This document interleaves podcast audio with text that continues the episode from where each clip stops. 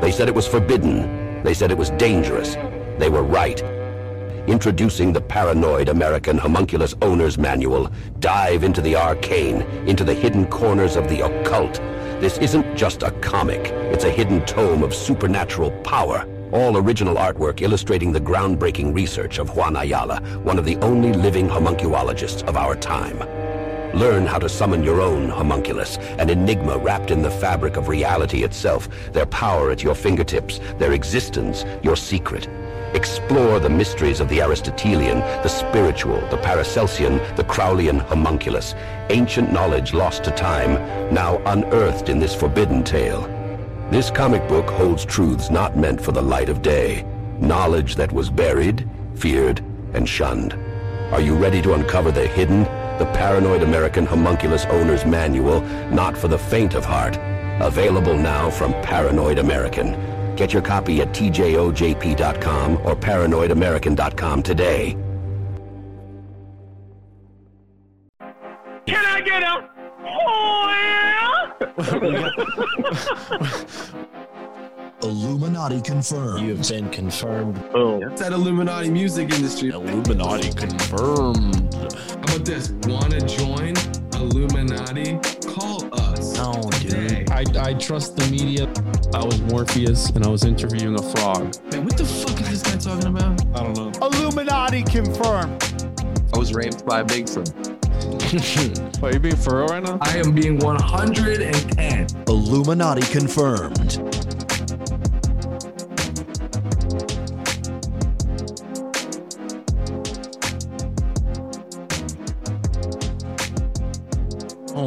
He's so weird like that. All right, now I'm recording too. Hey, I'm going What do, you, what do you think? Like Chris is gonna like flash us or something? Why are you recording at the start of every? I'm recording audio, bro. Oh, okay. Well, still, I am gonna flash you fuckers anyway. It's just FYI. no, please don't. I'm here, wearing my one-on-one gear. Yo, is it cold up there yet? Yeah, dude, it's freezing. How cold are we talking? Not cold enough to stop me from drinking with ice. Ooh, Got some ice in the cup. just turned into basically fall out here today too. Crazy. Until what? Like fall. It's been like super nice. It just finally got like not nice. Like pretty much today. Yeah. Fuck the snow. I can't take that shit. Dude, look around me, dude. look at all these palm trees, man. You manifest your own reality, man. so totally. Life is what you make of it, man. Hey Juan, where are you? I'm finishing up my dinner because I'm running a tight ship here, and Sounds I- sexual.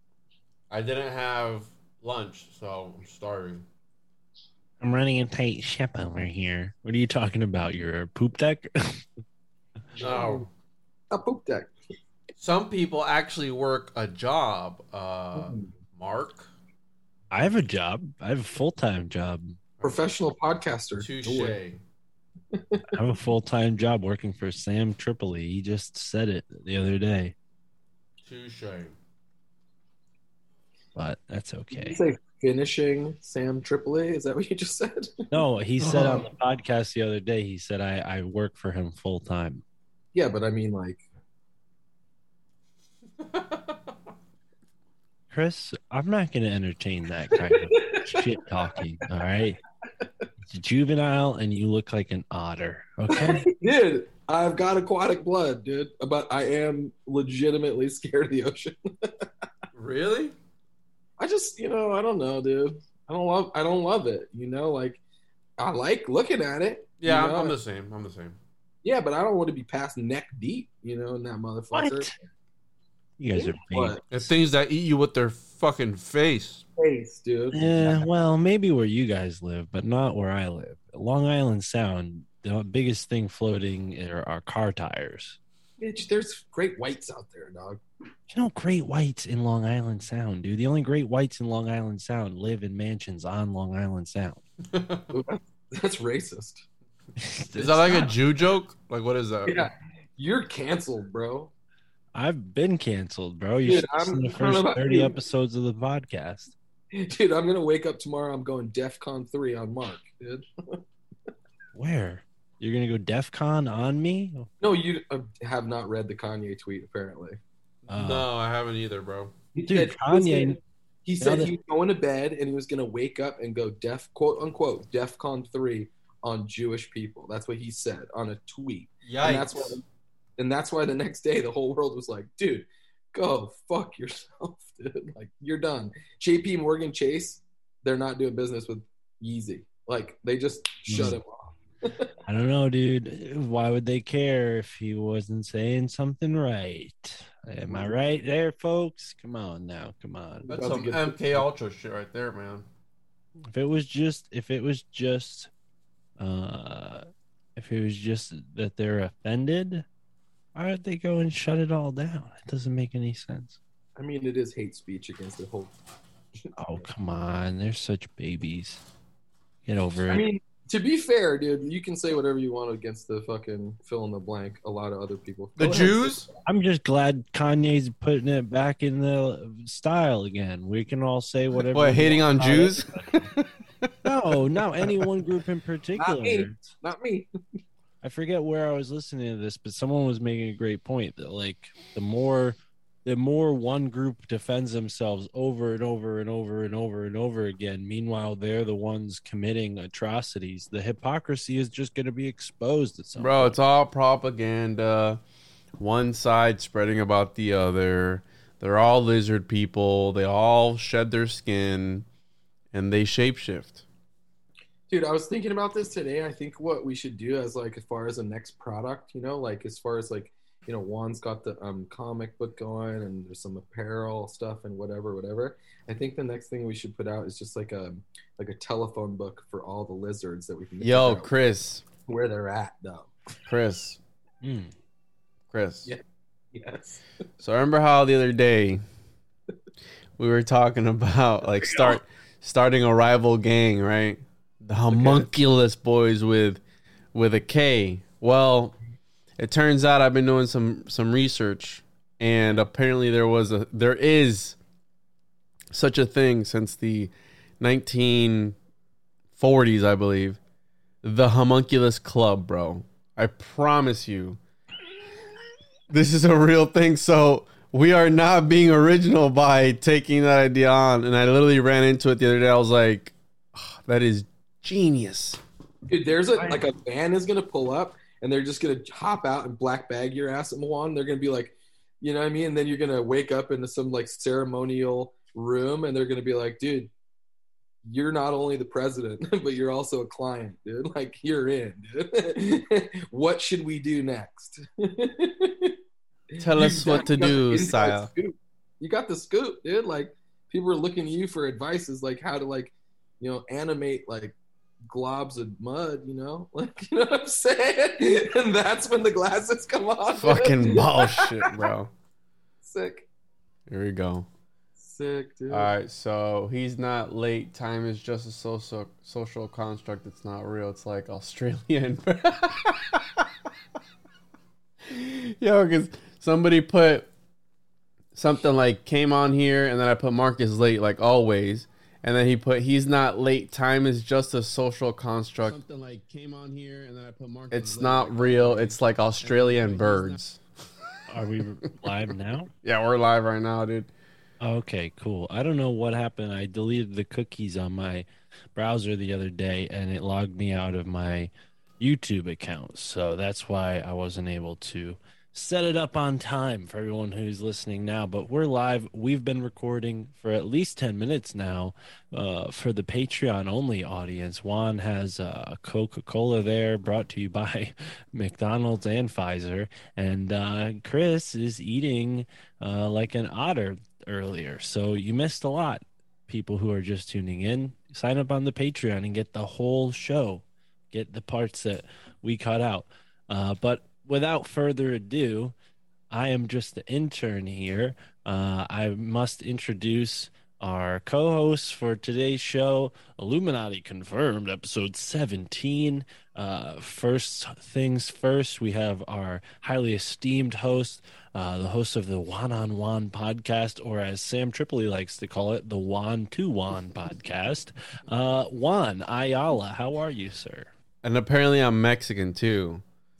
But it's all good. I love Mexicans. I love Mexicans. Mexicans are awesome. I respect them all. They're hard workers. But yeah, we're Puerto Ricans. We're like the polar opposite. We're super Yeah, lazy. Sam, Sam just looks at uh, every guy that looks like you as a Mexican because he's in LA. But yes, Puerto Ricans are we got we got Puerto Ricans up here in uh, Connecticut, and and Mexicans. We got them all. It's all good. It's all It's good. fun. We're How like the the Caribbean beaners kind of thing. We're like in on the islands. So Hmm. it's all it's all good in the hood. How are you today, Juan? You're good. Yeah, I'm good. I just finished eating my dinner because we're slaving away with the podcast. I'm not gonna have time to eat later. Mm, So- I don't think anyone has any sympathy for you, Chris. How are you, sir? Chris, uh, our second co-host here uh, of the two-part duo that is Chris and Juan, uh, also the intern. Hi, uh, and Chris. He's the host of the Mensa podcast. He is the founder of Prosser Spice. He is a snowboard fashion extraordinaire, uh, fart boys mogul. Chris Prosser, how are you today, sir? Hola, ¿cómo está? Nice to see you again. Yeah, let me see that shirt, little bro. Spanish. That was Spanish, dude. You catch the my little accent in there? Like Yo, that? show that shirt, bro. That that shirt is so fresh, dog. Hey, Wait. can't see behind the palm trees, dog. Oh, I should have wore my Nicolas Cage shirt. I got a Nicolas Cage shirt from One on One. Which one? Oh, that's guy, right. I forgot about that. Guy. Oh, man, he's looking good with those sunnies on today, dude. Like somebody's got a future ahead of him. You know what I'm saying? Hmm. How about now? Oh you look like gosh. Fauci right now, son. Brought to you by Pfizer. Hold on, let me. Brought to you by Pfizer. There you go. Easy. Oh, dude, who am I? Me, baby powder, dude. The baby powder, bro. Yeah, this is great. My things weren't working for a while, but they are today. Dude, that one looks like, like real. I'm dapper as fuck, son. You need What's a up? bowler hat, dude. so what's up, Chris? What have you been up to, bro? What have you been up to in the in how, how has Oregon, right? er, Is that is that where you're Oregon? How has that been ever since they legalized like everything? Has it been did it get shittier or not so how Dude, um, most people like think that you know that's one of the reasons why like this shit has really hit the fan here, as far as like homelessness and like as far as like, you know, just like shit getting crazy is you know because like yeah everything's legal basically. It's like, uh, um, so it's like kind of an oasis if you want to like do certain drugs. drugs in the Yeah. streets Yeah, I mean, all night. I mean, dude, it's um like maybe like a month ago I was getting gas and I looked over and I just saw a guy like shitting in the road. So it's like that's basically how it is. I mean, it's pretty sweet. Like I think this is the liberal death. Like that's it. I just think it's liberal death. Like if you allow your kid Juan, right, to do whatever they want whenever they want, they're gonna be little fuckheads. right. Right. So population Discipline. is a lot like that where yeah, you got to give them some sort of boundaries. I mean, I, I think that's what the Bible is too. Like, I think that's what all this shit is. It's just like, hey, like without a little guidance, you're going to be a total fucking moron. Mm. And um, I think this proves it. Ted Wheeler, you fucking bitch ass, and the rest of these people that run the state here that are complete and utter fucking horrible, stupid, shallow, dumb cunts. Because, dude, you're ruining people's lives by making meth and shit legal. You're not only giving the opportunity for like large drug organizations to like get a foothold and make a bunch of money, but like they don't go away after that, dude. Like, you know what I'm saying? Like, it's a, it's um, it's horrible, dude. I think it's a really bad plan. Now we've looked at Mexico, we've looked at you know Portugal and places like this that have made drugs legal and they've like gotten better over time, no doubt, but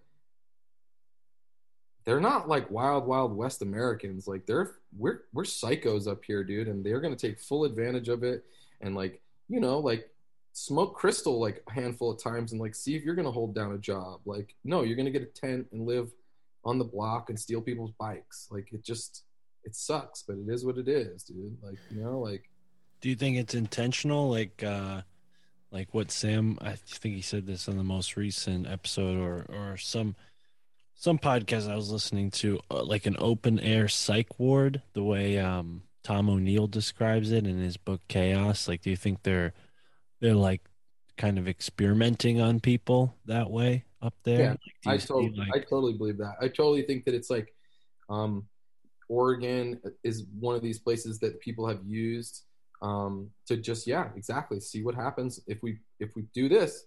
right You know what happened? And I just, um, yeah, I think I I totally believe in that. Yeah, I totally think so, dude. I, and that's why it's a progressive place. You know what I mean? It's like so they can get away with experimenting with the because it's just psychology applied, right? It's like if we let people do whatever they want, what are they gonna do? Yeah, let's Well- find out. That uh, absolutely. I think that they'll run these little simulations, if you will, in, in controlled environments in order to see what happens, right? And it's like the I think we talked about on this show the the rat experiment where you put a bunch of rats in, in one ecosystem and you let them do their own thing and see where it goes. They eventually start to eat each other, right? They start to to form a hierarchy and start to self destruct from the inside out. dude some things acclimate to their environment and fit right in and other things take over like Mhm. you ever fisher like there's that what is it like um vietnamese carp or whatever that's like taken over fucking Asian carp. hmm that's taken over a lot of the waterways in america because for whatever reason it's uber powerful compared to the other things that live in that natural environment so you put a tiger in a fucking chimpanzee cage and what do you think's going to happen that bitch going to eat everything so and I just feel like that's the same way here. Just like, all right, drugs are legal. Bitch, you just gave every crooked motherfucker an opportunity to sell whatever they want. And that ain't historically, that ain't a great idea. Yeah, it thrives better in the environment that's. It's the ori- the original environment meant for something else that thrives even better, and that's the whole thing with Florida too. We have all these invasive species, and in the waterways and all that, where during Hurricane Andrew, when it devastated Miami, it people instead of watching their fish die, they would release them in the canal systems, and the canal systems in Miami have never been they are crazy. The they they're just canals for miles, and you will find the most exotic species of fish within these canals, and they thrive, bro. So the FWC, the Fish and Wildlife, has had to implement uh, certain species within the canals to control the populations, and then those fish go out of control. So it's like a constant battle, but you have all type. Bro, look at the iguana population, and the government was paying you to kill iguanas not too long ago in Miami. Really? They're just so, yeah, dude. They're just so it's like walking dinosaurs. Joe Rogan shared a video of a raccoon uh like killing an iguana. Did you guys see that video? It was I like saw that. on its back like they must have hired that raccoon to get it get some skins, you know? Yeah, that raccoon was CIA 100. percent but- Hey, did you get my text though? Yeah, I couldn't see that grainy ass video, Grandpa. You gotta send the Dude, video on came on late. Instagram. It was late at night, dude. What do you want me to do? No, but you gotta share the video file on Telegram that way. Yeah, share doesn't the share it on. Telegram so we can play it on the air, dude. Yeah. Okay, well, I'll text. we can't you know when you text like an image or a video it gets compressed and then you know eh, the the quality like all it looked like was like a blurry blurry bird that landed in front of some guy like i had no idea what you were trying to show me with that video And then he's like, "Where'd the voice come from?" Like all of a sudden, like he just pops into frame. Where'd the voice come from? I'm like, okay, dude. yeah i had no idea what that was about chris you you're kind of lose. Do you do you Yeah, think, dude. Mark? Are you here when we're uh, doing episodes? Are you like at all present, bro? Mm-hmm. What do you mean? You I, remember- listened. I heard him. Did you not listen to the voicemail I played last time? That had to do with that, bro. Yep. Robot bird, dude. I'm present, but I just I feel like I need another explanation because it's been at least two weeks. This is why we Oh need to do a show every week. Because if it, two weeks goes by, I'm like, what the hell did we talk about? I don't know. You don't remember the voicemail? You want me to play it for you? the voicemail that Chris left you, yeah, I remember we listened to it. Yeah. And he's like, I saw a commercial and there was a robotic bird. Oh, I still don't get what the robotic bird's supposed to do. We well, that was the that was the robot bird. that was it, bro. It, okay, so it lands in front of a guy and that's it. He, it's this guy and he's sitting at this table and there's like one like pie on the table and then there's like a bird that's like "Ah," like "Wah, wah," like whatever. It's like in a robot voice. It's weird. Okay. That's really it. And that there's two versions of the commercial. One is it's like there's like they're at a pie eating commer like contest, and I think birds are like dive bombing the contestants. But the second part of that com- seriously, it's so ridiculous. And the second part is, um, yeah, just this one singular bird on the table, and it's like talking to him in like fucking robot voice. And I don't know. Juan was saying birds are fake and shit. Well, listen to this. So there's funny, been all dude. these there's been all these reports of uh, UFOs and drones storming battleships in the ocean, like like swarming them. Where? So, like, they'll just be like battle, dude. Battleships are sailing in all seven seas. I don't. They don't give away the locations.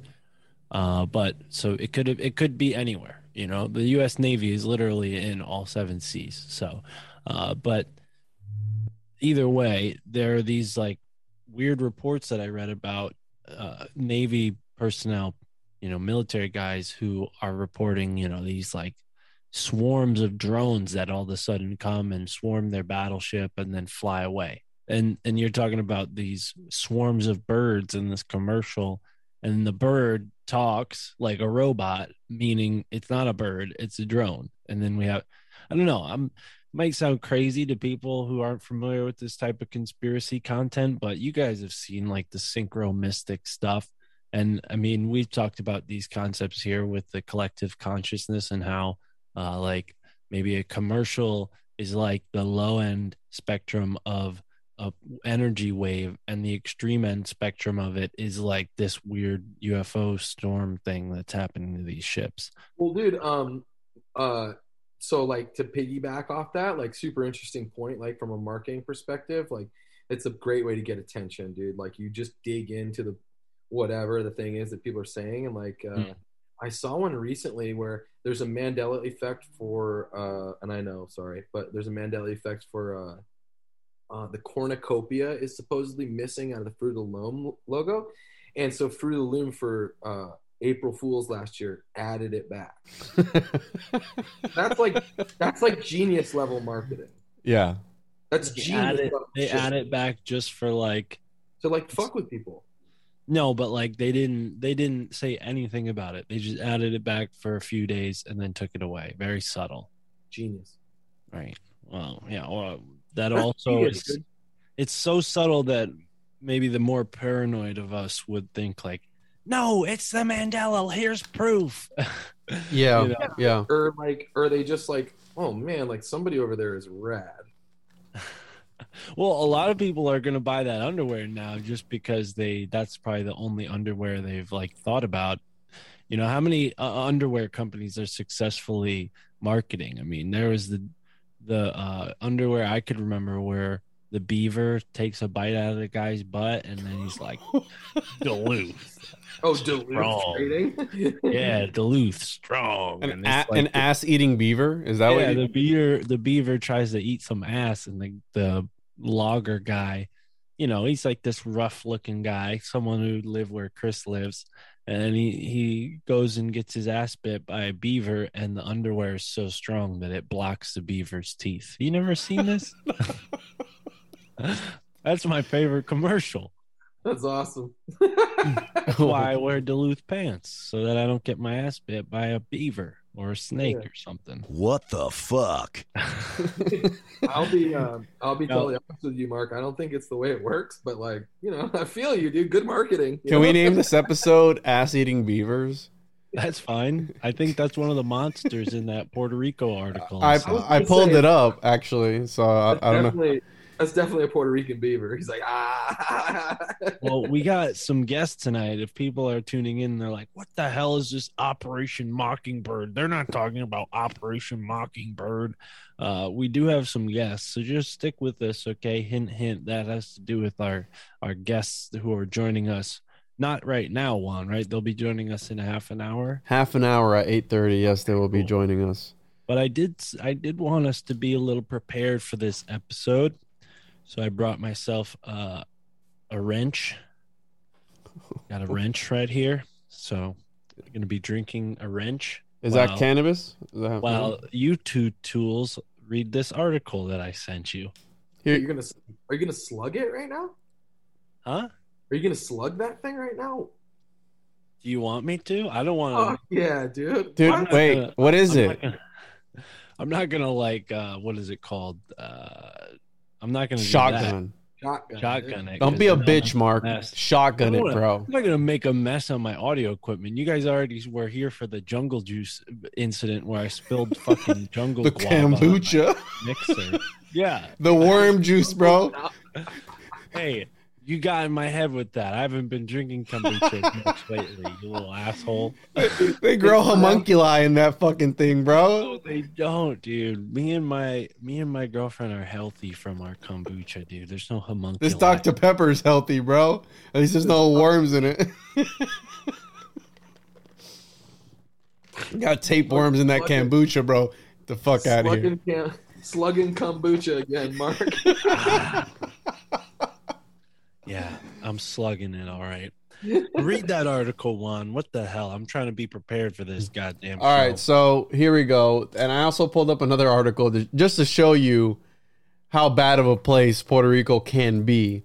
Hopes for rebuilding giant Arecibo telescope appear dead. So, one of the world's biggest telescopes, they literally have no money to fix it, right? Because it started falling apart after the hurricanes and all this Who stuff. built it.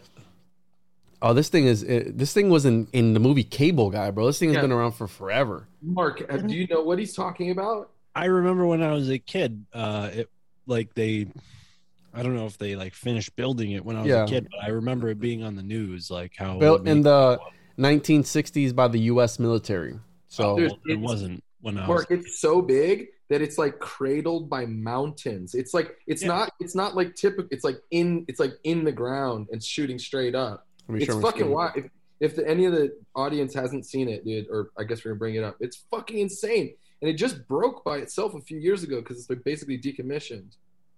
Do they get a lot of like tectonic activity there? Is that why it's breaking, or So the hur- the hurricane had a lot to do with it, but yes, there are earthquakes in Puerto Rico. They are on a, a major fault line in Puerto Dude, Rico. those mountains are Dude. incredible. They all look like pyramids. Exactly. Mm-hmm. And the same, and it's just the same in um, uh, mountain structures like that. In in uh, in Jamaica, there's a lot of that, and then also I believe Thailand. Or is that uh, from when like the the Earth is like pinching up, like like from multiple directions, or is that like do people think that those are actually pyramids? I don't know, dude. I'm not 100. percent That's a good. So check it out. Oh damn! It fractured. Fell, dude. It fell. The, it used to have a, a middle piece Oh, suspending. it used to be up mountains. on those posts. I get what you're saying. Damn. It's really sad because obviously, I think China now has one of the biggest ones, but they're not going to. They're not going to fix this. Thing's but- going to fall apart, bro. So the U.S. government built this in Puerto Rico and then gave up on it, basically. Well, the the the Puerto Rican government took over, and as we all know, when Puerto Ricans take over then- something, it doesn't go Donald too well. Donald Trump was like, "Sorry, we don't have enough paper towels for you Puerto Ricans. You're gonna have to sop up the hurricane yourselves. I'm sorry." it was a terrible Donald Trump. Well, the, you know, you know the, the funny thing about that, when that hurricane devastated Puerto Rico, I actually donated a bunch of water and, and supplies, and we sent it over. It turns out that the government let never distributed the supplies that were meant to help people in Puerto Rico. They let it rot in warehouses. So there was literally water and all this all these other canned goods and all this stuff that literally rotted away. Like they just sent it there just to be like, yeah, we did something, but nobody actually got any of those resources. Exactly. What the? Mark, Mark, look into it because that's every natural disaster. It's the same story. Oh yeah, I just had a great conversation. This episode will be out this uh, month with a guy named Topher.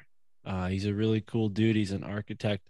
And we spent a lot of time talking about disaster capitalism and how his father, he's actually from Florida, Juan. I got to get you in touch with him. You'd probably like talking to him. But his father was a skyscraper uh, architect. He, he helped build the skyscrapers that they have in Florida and him and his father were both fascinated by domes and geodesic domes because apparently a dome is one of the most hurricane proof structures you could build it like it, it diffuses the energy in such a way that it, it's stronger than any other uh any other structure Interesting. that type of situation but yeah okay so this is this is around the time like what when Trump just got into office this hurricane hit and they were everybody was complaining that he wasn't doing enough. No, this is Hurricane Maria, but you got to understand Puerto Rico is not a state. So it doesn't matter. You know, that, that's the thing right. about Puerto Ricans. They're they're they're hypocritical because they they don't want to pay taxes, but they want to be a state and get all the benefits of being a state. So, you know, you can't you can't have your what do they say? Have your cake and eat it too. You got to pick do you think the fact that a lot of Puerto Ricans live in Democrat liberal New York uh, has something to do with that weird relationship that they have with the government? The what do you mean by that exactly? Because the problem with Puerto Rico is that everything I don't is. Know. I probably just said like a very off-color thing that people are offended by, but I don't know. Maybe I'm going off the handle ever since the Kanye stuff. no, I mean I never considered it, but no, I listen for the record. Uh, I have a Puerto Rican aunt who's been on my podcast. Uh, her name is Adeline. I love her to death. She's uh, been my mom's best friend well before I was born. So I have a Puerto Rican aunt, just so you know, and uh, she's been on my podcast because she's a conspiracy theorist herself. Wow. Yeah. No. The thing about Puerto Rico is everybody. A lot of people live off the government, so that's that's one of that's a democratic thing, right? To have more government involvement, right? More government aid, more distribution of the I guess of the wealth. I don't know, it's like socialism kind of sort of. And then right, the Republicans want less government involvement. You know, the le- the the least government there is, the better. So that probably has a lot to do with it. And you got to understand, right? In these bigger cities, with with more population, less educated the population is so it's again, it's that whole demographic, but uh, th- there is I don't know who's in power right now in Puerto Rico as far as dem- their Democratic version or Republican version. I'd have to ask my grandma, but I I don't. Or a quick Google search. Yeah, I don't give a shit. well, you know, dude, have you ever heard of Brexit? And then you ask a, actually a person in England what the fuck Brexit means, and they're all like, we don't know, but it definitely made everybody like choose a side. Brexit, Brexit is is the British exit. That's what it stands for. Yeah, the British, British exit, exit, from the European U- Union. Guess what? They never spent euros in England.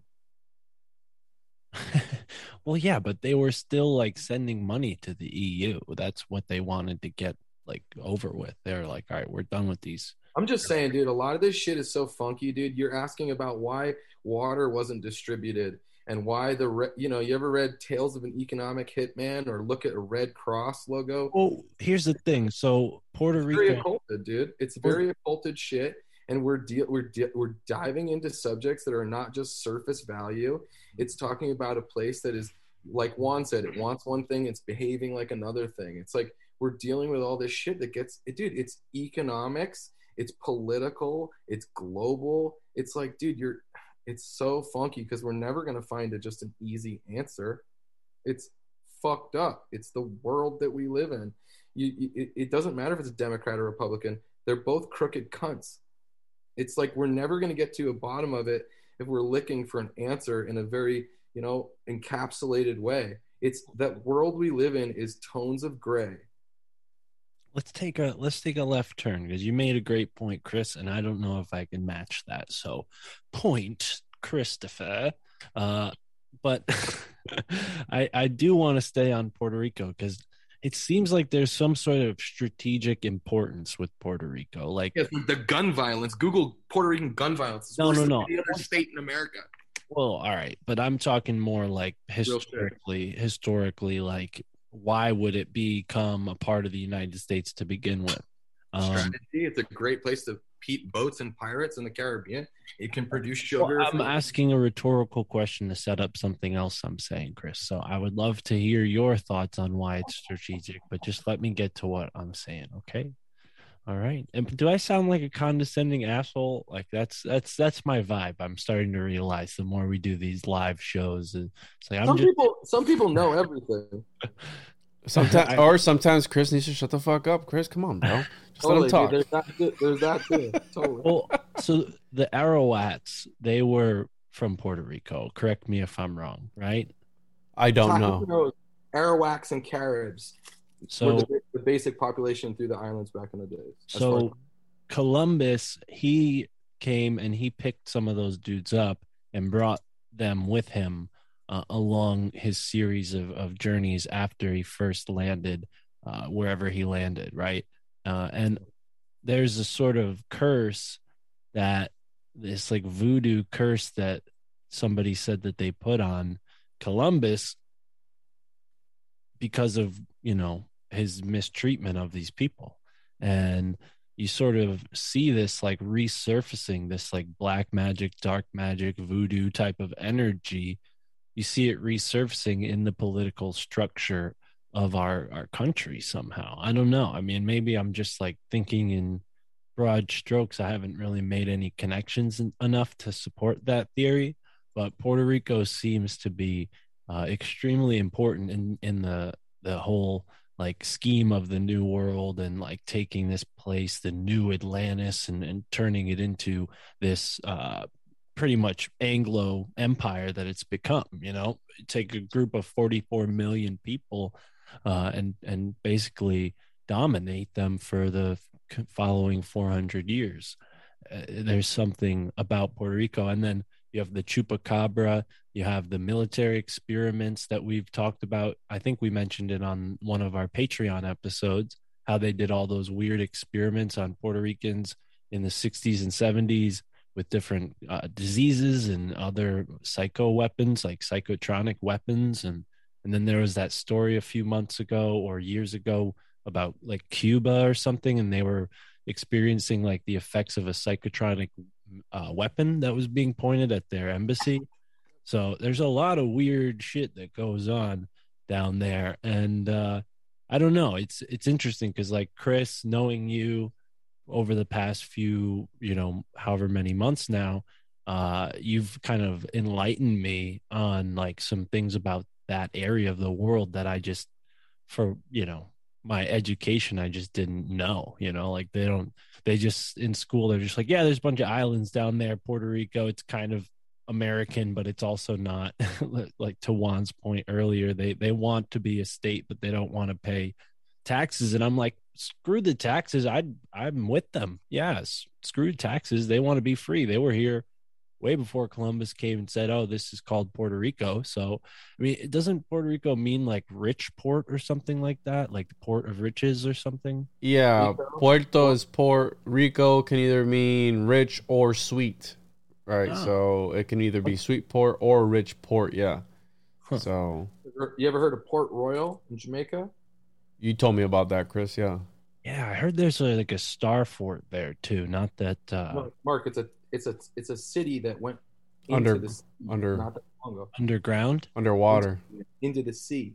oh Not that long ago. because of earthquakes like only a couple hundred years ago or a couple decades ago Like I think like a hundred years ago, give or take, kind of oh thing. wow hmm yeah i heard that I want to find out. i heard Right. that kingstown in jamaica was where all the pirates be It was port what, Chris? So I can look it up.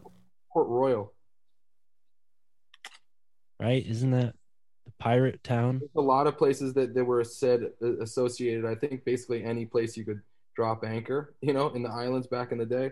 But to your point, I think there was better, or worse places. Like I think um, that island they call it Tortuga. I believe it was in uh, near Nassau, like in the Bahamas. It, I, I, I think that's right. Um, that was a notorious. This is bananas, bro. The So pirate city. Underwater. Wow. This is Crazy, crazy. huh? Yeah, dude. And every one of those islands is different. You know, like there's a fr- like you got you know like, and you know not to always harken back on this island talk, but they're all different. You know, and they're like, you know, think about like. You know, sometimes when we're talking about this shit, and I'm like, dude, I think it's just a money play. I just think it's a money play. I just think it's a money play, because um, at some at some point, like you know, all these places were um, discovered, quote unquote, and they were, you know, um, like uh, all the riches and stuff were taken off of them, whether it was gold or sugar or rum or whatever, you know. So, um, I just think a lot of it has to do with money. And then if you look at each country, like there's still English islands, there's still French islands, still Dutch islands, and those islands are just, you know, fuck, man. Really, they just produce commodities and export them, and then you know the, the the the country that owns that place is the one that you know retains all the fucking doski. So I mean, like, I mean, dude, if England owned Jamaica for the last hundred years, just like they owned the port of Sh- uh, Shanghai, uh, excuse me, or Hong Kong, excuse me, um, you know, because they had a 99 year lease on Hong Kong, that means they're getting kickback from everything come and go. So I mean, it's like no wonder why they're like super rich. And same thing with the Spanish, like hundreds of years later, you know, it's like, um, you know, Puerto Rico, for example, was a Spanish island, Spanish speaking. So like they're kicking back money to the crown every day, dude. So it's like it's no wonder why Madrid is like this incredible place in the middle of this fucking arid country. They're getting money from all over the world, dude. So check this out: Jamaica, Port Royal, pirates and witches. Yeah, we've been checking it out. This is crazy. Yeah. So the wicked city of Port Royal, the architect of Spanish town. Yeah, there's a bunch of quote unquote Tartarian esque architecture in the Caribbean that I will be covering on a new show that I started, Coquina Cowboys, with Dr. Narco Longo, and we're going to be talking about a lot of the interesting star forts and things in the. We're going to be focusing on the Caribbean. So straight up though, Puerto Rico, like you said, dude, it's got some unbelievable architecture, and there's one feature on that quote unquote Tartarian whatever they have these and you'll see it a lot in these kind of star forts that i've noticed is they they always have these little like um like an area for like a century you know like what a century is like a guard that like Mhm. is you know like so there's always these little areas for centuries um to hang out at is what it looks like to me but there's not enough room for like a gun to point out the damn hole kind of thing it gives you so it doesn't really make sense it's got these like um circular um like outcroppings um, on these star forts that look like maybe where somebody would hang out at, but they're very, very small. Um, I've just noticed this in a lot of these kind of Tartarian kind of quote unquote buildings. Weird shit. Yeah, that's very interesting. Huh. you have the Medici lions too. Always, bro. Always have the Medici lions. Lions. Oh, okay. I thought you said lines for a second. You got me excited about ley lines. Well, remember that also the Bermuda Triangle touches Puerto Rico. It connects Puerto Rico to Miami. Well, here's the thing though. Puerto or sorry, the Bermuda Triangle may not be associated with the the ley line phenomena. The most Mm. interesting thing I've heard about the Bermuda Triangle actually comes from the other side of the globe, or you know, well, if you believe in the globe. But if you look at the the Earth as maybe like a spherical structure, so to speak, so to speak, then uh, on the opposite side of the Bermuda Triangle would be the Dragon's Triangle, Yeah, right? Dragon's And the. Dragon's Triangle. So I'm thinking to myself, like, that's weird. Like you have all these spots, and this this I forget who, but this researcher he laid out like the seven deadly vortexes or something like that. The twelve vile vor- vortices. That's yeah, the twelve vile vortices. So the reason why I think it's twelve is because they are correspondent with each other, like uh, opposite sides of the planet. So it's like energy flowing through the planet. maybe it's like a portal of energy or something like you get pulled through the other side but you just you know you don't make it through that process of going through the other side because it rips you apart or something you know But we have I the that, Mark, because they found a lot of these- these planes, like these squadrons that have gone into. Like, I don't know how much you guys have looked into this, but I haven't looked into it a lot. But I, I, I remember seeing this, like, on the fucking like History Channel when I was a kid, talking about all these planes that like are flying to Bermuda. They all disappear, like all eight of them or whatever, and then they all pop back out into like radar, like 42 years later, kind of thing. You know, it's like, Really? oh yeah, it's like really uber weird shit. Well, 40 is interesting because the Philadelphia experiment, I think it corresponds like 40 years after that, the pub, like the computer, the internet was started. Like, and then 40 years after that was when cell phones came out. And 40 years after that is when they're projecting that AI will reach the singularity point. Hmm. Some, I, I might not be completely accurate, but that that was something that Michael Wan and Ross Ben have talked about. So I've done an episode on the 12 vile vortices. Well, this says 10, but it's 12. We have the Bermuda Triangle.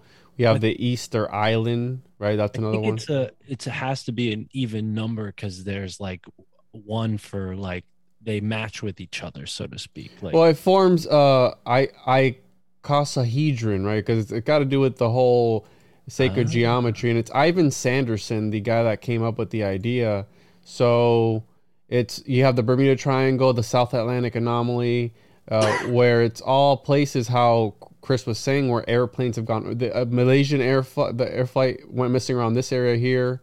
The South Atlantic anomaly, I think, is this one where the radiation belt that's around the world is closest at this spot. You have Mohenjo-daro, where a civilization went missing. You have the Devil's Triangle, where there's an under underwater Atlantis here, and then there's there's a few other ones I'm missing. But point being that there is what you're saying, Mark, these portals around the world where you're able to. There are anomalies, and and it's an actual it's an actual uh, field of study that they've looked I'll into just- it.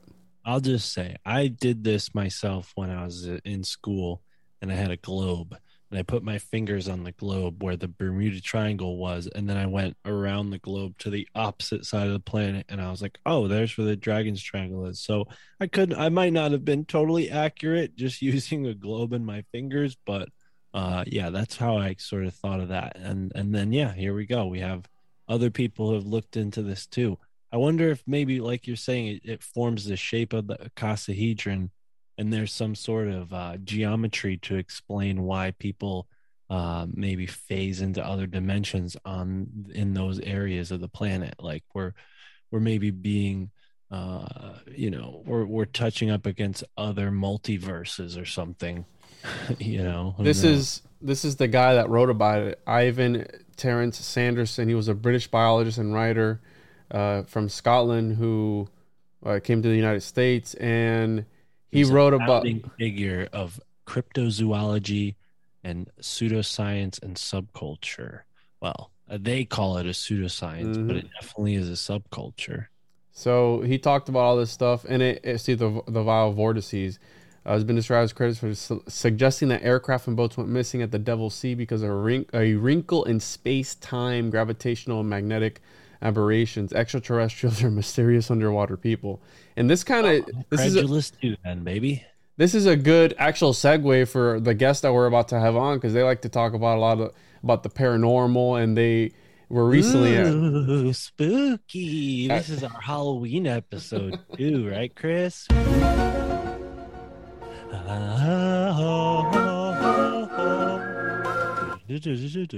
they were recently at Skinwalker Ranch too. So What? All right, so they're gonna be able to uh, tell us the real scoop, and they're not. They didn't sign any NDAs like so, like some other guests we've had on. I don't think they're able to talk about it.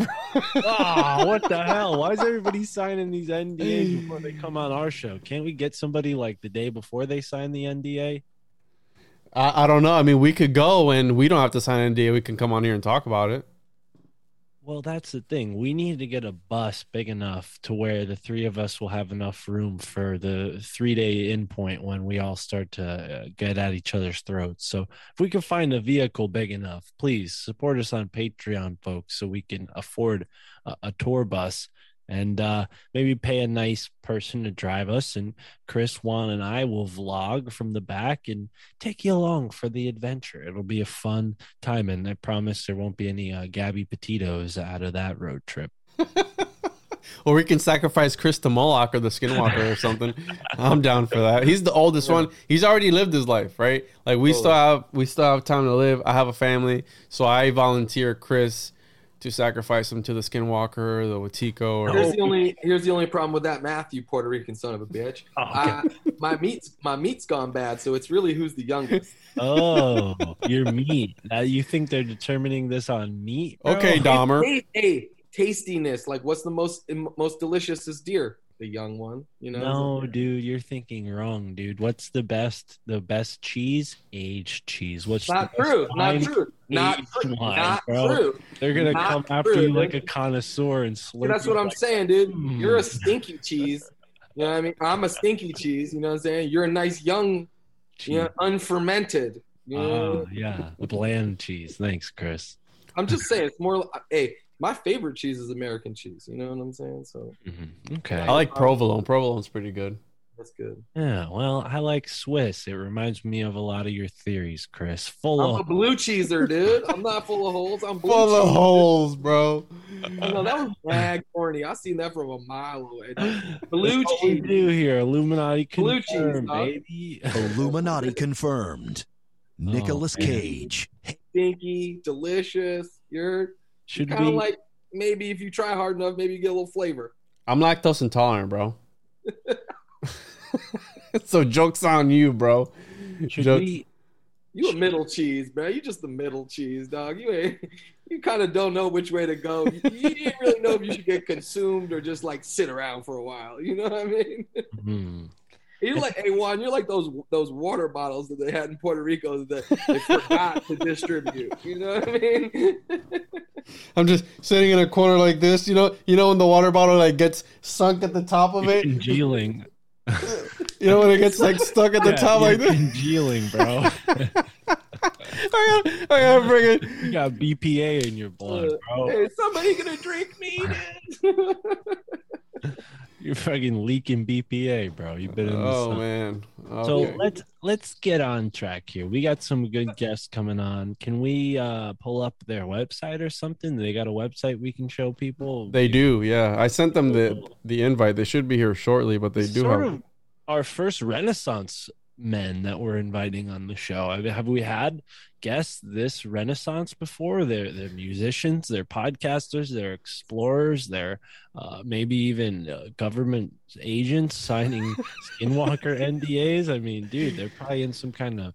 I mean, we've heard of Bohemian Grove. Imagine what kind of grove they have at Skinwalker Ranch. hey Mark, let me just fill you in on something, dude. You're talking to two people like that right now, dude. You know what I'm saying? What's up, Juan? You know what I mean? What are you talking about? Don't talk for me, bro. What are you talking? What? What are you saying? Uh, Well, while you guys pull up their website, I'm gonna go grab scratch something. that from the record, dude. Let me pull their website up. Hold up. So these next guys, I, I think it's gonna be a good, good episode. So let's hopefully they join up. And Mark's the one that's got to let them in, so hopefully he lets him in on time. Let's What do you these. think he's doing right now? Making a sandwich or something with some like I have no idea what he's doing, but he's Mark, so you can't really. What can you Hey, I was expect, right? to- I was trying to tell you this before, but um, it didn't really come up. But have you read that book, Tales of the Economic Hitman? No, I haven't, but I did an episode with with Charlie Robinson. He brought that up. I've been meaning. say? What he said. That that's the book that got him into all this crazy conspiracy stuff. Yeah, dude, straight up, man. It's about this. It's about this dude that, that like, you know, that like the three three three letter organizations use like the Red Cross and things like that because it like gets them into you know places that fucked up shit is happening, and then they can like send their mans basically to go, you know, on some leverage shit. You know, hey, we can make, hey, hey, we can give you some money, and the terms are all fucked up, and then so long story short, you know, those th- those people get con- compromised, and then we end up, you know, you know, acquiring their shit. And a lot of times that's either, you know, like mineral rights or water rights or whatever. Oh, oh, by the way, this is the basis of like what three James Bond movies ago. Does it surprise you though, bro? No, it's they're literally telling you the fucking the game plan in a lot of these things. And in it was, I believe it was, uh, oh, which one was it? Not Skyfall, Casino, I, one of the new ones with Daniel Craig. But the idea is that this overarching group, Spectre, is who you know all the bad guys, whatever, work for. Um, they're trying to get um all of the water in like Bolivia or somewhere, and they they build right. underground caves to like trap it and then essentially like sell it back to the people at some like exorbitant fee. So it's like it's it's all that tales of an economic hitman shit, dude. It's like again, it's like money is power, and so people want as much money as possible. They're here. Is that alien talk, dude? No. All right. Did you destroy uh, d- display their website yet? They don't have a website. Did you display anything about them so our audience knows who the fuck we're talking to and they won't realize that we've done no preparation work? It's all good, dude. So the people we're gonna be talking to, let me open up their link tree. Actually, I'll pull up their Instagram. Is that right? Yeah, we got Sean, we got Joel. They are, like I said, Renaissance men of some kind. They got a podcast, they're musicians, and we're gonna find out what they're experts on. Uh, let's see. Podcast host Sean and Joel. News, paranormal, and conspiracies. So wake the fuck up or get woke the fuck up, guys. So kill the right. mockingbirds. I want to know what all that's about. I really Ladies, enjoy their show. Gentlemen, we are here. We are live. Prepare to get woke the fuck up. Wake the fuck up. Don't get woke. Wake the fuck up because we got Sean and we got Joel here. Audio check live one two. How you guys sounding today? How you guys doing? Yo, Sound doing good. good. Always, you know, always good. Mm-hmm. Every day is good to me.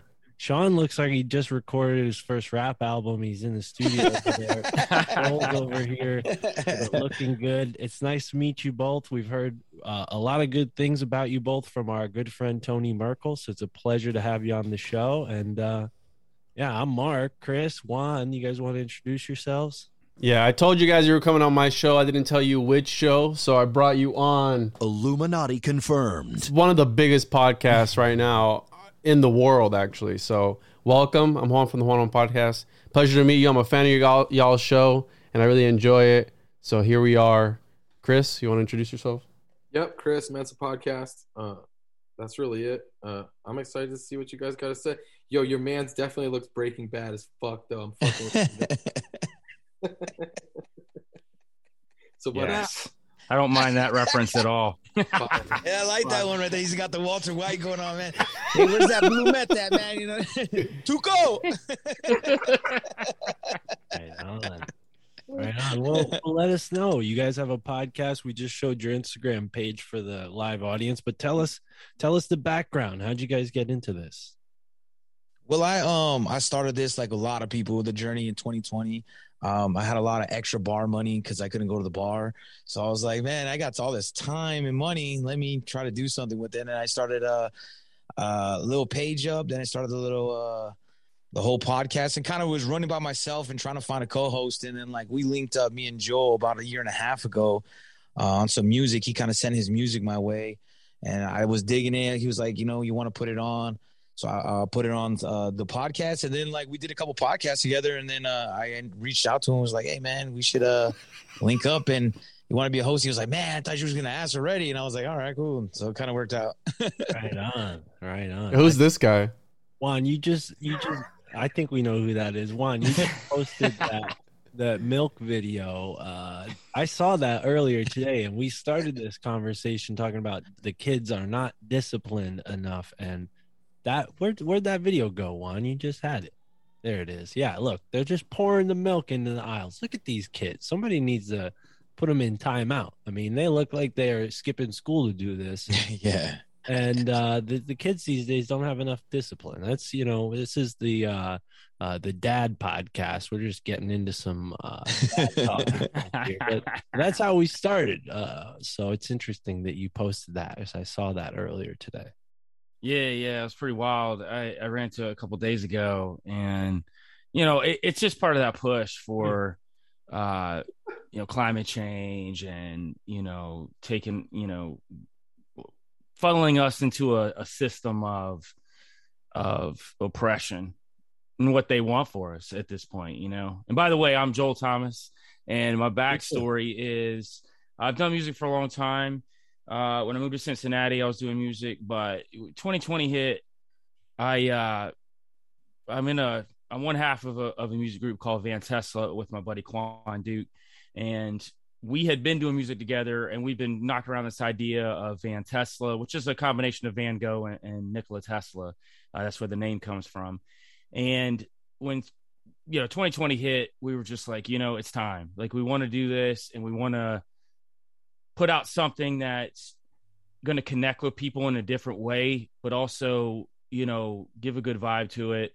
Um, we dropped the first VanTesla album. My one of my producers shot the album over to Tony Merkel, and he'll tell the story better than me. But he's taking a shit, and he got this, and he was like, "Ah, this is probably gonna be some more garbage." He's like, "I'll listen to it," you know. And he listened to the first track while he was taking a crap, and he was like, "Oh man, this is great." So he ran down to his studio, listened to the rest of the album. He hit me up, and kind of the rest is history. I, I, went all the way out to Philly. I was on a show. I, I broke down a lot of stuff about myself. Uh, you know, my background, being a Freemason, a lot of other things. So I kind of got deep into uh, that with him, and then he and I just got became really good friends. And before you know it, I'm working with Merkel Media, and we're going around all over the place hunting down cryptids. I'm part of the documentary crew with him, so we do that too. Uh, we just went out to Utah and we shot crazy Skinwalker film that's going to be nuts. Um, you know, it's I, I, just saw I just saw some of it when I was down in Tennessee with him this over this weekend when we uh, shot this big four hour podcast. So it's it's going to be wild. Uh, how I met Sean was the same way. I I literally just shot. Sean just seemed like a guy that liked hip hop, so I, I, I sit over my music and he hit me back. He's like, "Yo, this is dope. You want to come on a live show with me?" He's like, "Cool." So we did a couple of live shows, and he and I got really cool. We did some music together too. We got to be really good friends. He hit me up one day. He's like, "Look, man, I, I wanted to ask you this for a while. Do you think you'd want to jump on the podcast with me, and this could be our podcast?" And I was like, bro, like for sure, because I was looking to get into the podcast game, but I wanted it to be something that fit me and he and I just worked really well together. So it really worked and kind of everything just converged in, you know, over the past year and a half, two years for me on all fronts. So I'm having a blast. I love working with Sean, Tony. He's a great friend of mine. Like we're all working towards a similar goal and everybody, you know, busts their ass and puts in hundred percent. So I, I think that's the other part of it too. Dude, by similar goal, do you mean the great work? no, lay, uh, lay off. All right, I got a few questions before we get there. No, let say, me get some bars though. Let me get some bars. Though, I gotta say, yeah, it is. It is. I'm seeing now very clearly that you are in a rap studio. So my joke was kind of dumb because I thought that was a lamp. I thought it was still a good one, man. I thought it was pretty good, man. well, I thought it was a lamp. I'm like, what is this? Is that a lamp? No, it's actually like a real recording. Okay, cool. So, all right, right on. I like this, and and you're you're i'm assuming unable to talk about a lot of that utah stuff out of respect for tony i'm not going to ask about that. I was gonna i was gonna go and say oh what is there some kind of freemason lodge over there at walker ranch now? They're only letting the masons go illuminati confirmed. but i respect tony. I don't want you to have to divulge any of his uh, secrets you know for the documentary and i'm looking forward to watching that documentary. So it's cool to uh cool to hear that you're a part of that. Was there anything weird that happened that you can talk about that uh, maybe you could share here on this live podcast? I'll say this. If people are looking to see some weird stuff, we got a lot of weird stuff on camera. So it, we've got the full gamut. So one of the things that we wanted to do was touch on the connection to the Native Americans because that's something that gets lost in the in the entire skinwalker uh, phenomenon. You know, it always gets real scientific. You see all the stuff on Discovery and all that. You know, they they want to they want to go down this other road, but and that's a small piece of it. But really, the skinwalker stuff has been around for hundreds of years. I mean, this is this is part of like tribal culture, and one thing we want to do is tap into that and, and interview a lot of Native Americans, really get that vibe to the entire film, and that's what we did. And in doing that, you know, part of what we do when we go wherever we go, uh, like we did in the Dog Man film, where we went deep, deep in the woods hunting down Dogman. Um, you know, we we are looking for these things. We are actively putting ourselves in these situations, um, but you know, we want to tell a good story too. So I, I, think that's you know, I'm fortunate enough to work with some great guys. Everybody's kind of got their part in this, and we all have a blast. They always say I'm the guy that's ready to jump into a portal head first. So you know, if it's there, I, I, I'm going to do it. So it's you know, that's that's the fun stuff for me but everybody's just we work so well together and it couldn't have come together any better uh, I didn't know any of the guys outside of Tony before we went to the Dog Man, and we ended up all becoming really good friends and working together. So on multiple fronts, not just the not just the films. Right on. Now I'm going to ask a strange question that hit me, uh, and you don't have to answer this if this is relative to the documentary. But were there any strange um, stone structures, caves, things of that nature uh, that you guys maybe visited or or w- ran into on your travels? Any any strange stone? Because I've been learning a lot about these stone structures. It seems like they're significant. Yeah. So oddly enough, and this is something I can talk about because this isn't really a secret because we did put some of this out on social media, but we met a guy that was a Nephilim expert that came on the property where we were at and we ended up talking to him. He was actually there to just do energy readings on the property and ended up he has studied giants and he told us about these petroglyphs um, called the valley of three kings we could go check out. So we actually went there before we left town. It was pretty wild. They have these petroglyphs that have been up there for thousands of years and they're six finger giants all over the walls. So you know we were we actually walked up there and went through the whole canyon and checked all this out. It was really cool. Um, but yeah, that was probably the the biggest as far as you know any kind of structures mm. uh, that we saw. Now, uh, this Nephilim, yeah, this Nephilim expert, did he have a badge? How did he identify himself as an expert? How does one become a Nephilim expert? Exactly. yeah, I you know honestly, I don't know if he really introduced himself that way. That was probably me, more me, you know, Right. Okay. Saying that. Uh, he's a professor though, and a lot of stuff he when he writes about these giants and Nephilim, he has to do it in fictional form hmm. because mm. of him being a professor. Uh, so he did talk to me about that. He he knew a lot about him. So I, you know, as far as well, you know, maybe this is this is not your expertise, but now that we're here, what what where do people draw the connection between like Nephilim and the giants that live that maybe lived here in North America? Uh, is it purely like biblical? Like, oh, they talked about giants in the Bible, they call them Nephilim, so these must be the same thing because they're giant in stature.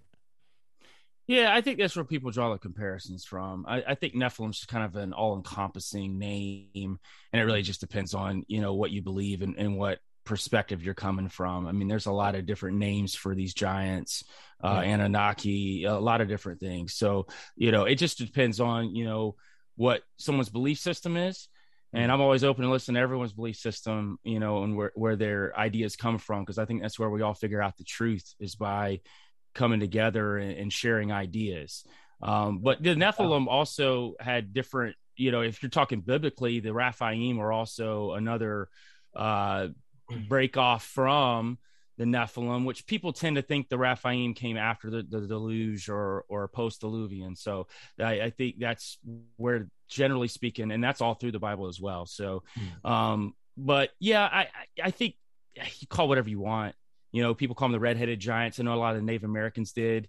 Uh, they talked about you know up in the up in the mountains. They they even said someone was still up there, so which is pretty interesting as well. And I, I want to so, butt in real quick because uh, mm-hmm. how you're saying the there, Mark, there also is the Elohim, the Nephilim, and the Watchers. So there's other things out there. And you said the I had never heard of the you say Rahaim until you had brought it up one time on a podcast. I was listening uh, with you guys on it, and but yeah, there are other entities, if you will, right? The the demigods, the Elohim, and then you have the Watchers, which Yeah. the Watchers is open Mhm. up for interpretation. Wait, so. but it's the same thing. It's like Puerto Ricans and Puerto Ricans and Puerto Ricans and Puerto Ricans. Yo, so I was laughing earlier. Have you guys have you guys seen this cryptid at all? Because I was laughing earlier. Somebody put this in the Well, chat. Chris, earlier. I'm glad you said that while we're looking at this. You fucking guys. Yo, That was a good one. Yo, that's great. Yeah, there you go.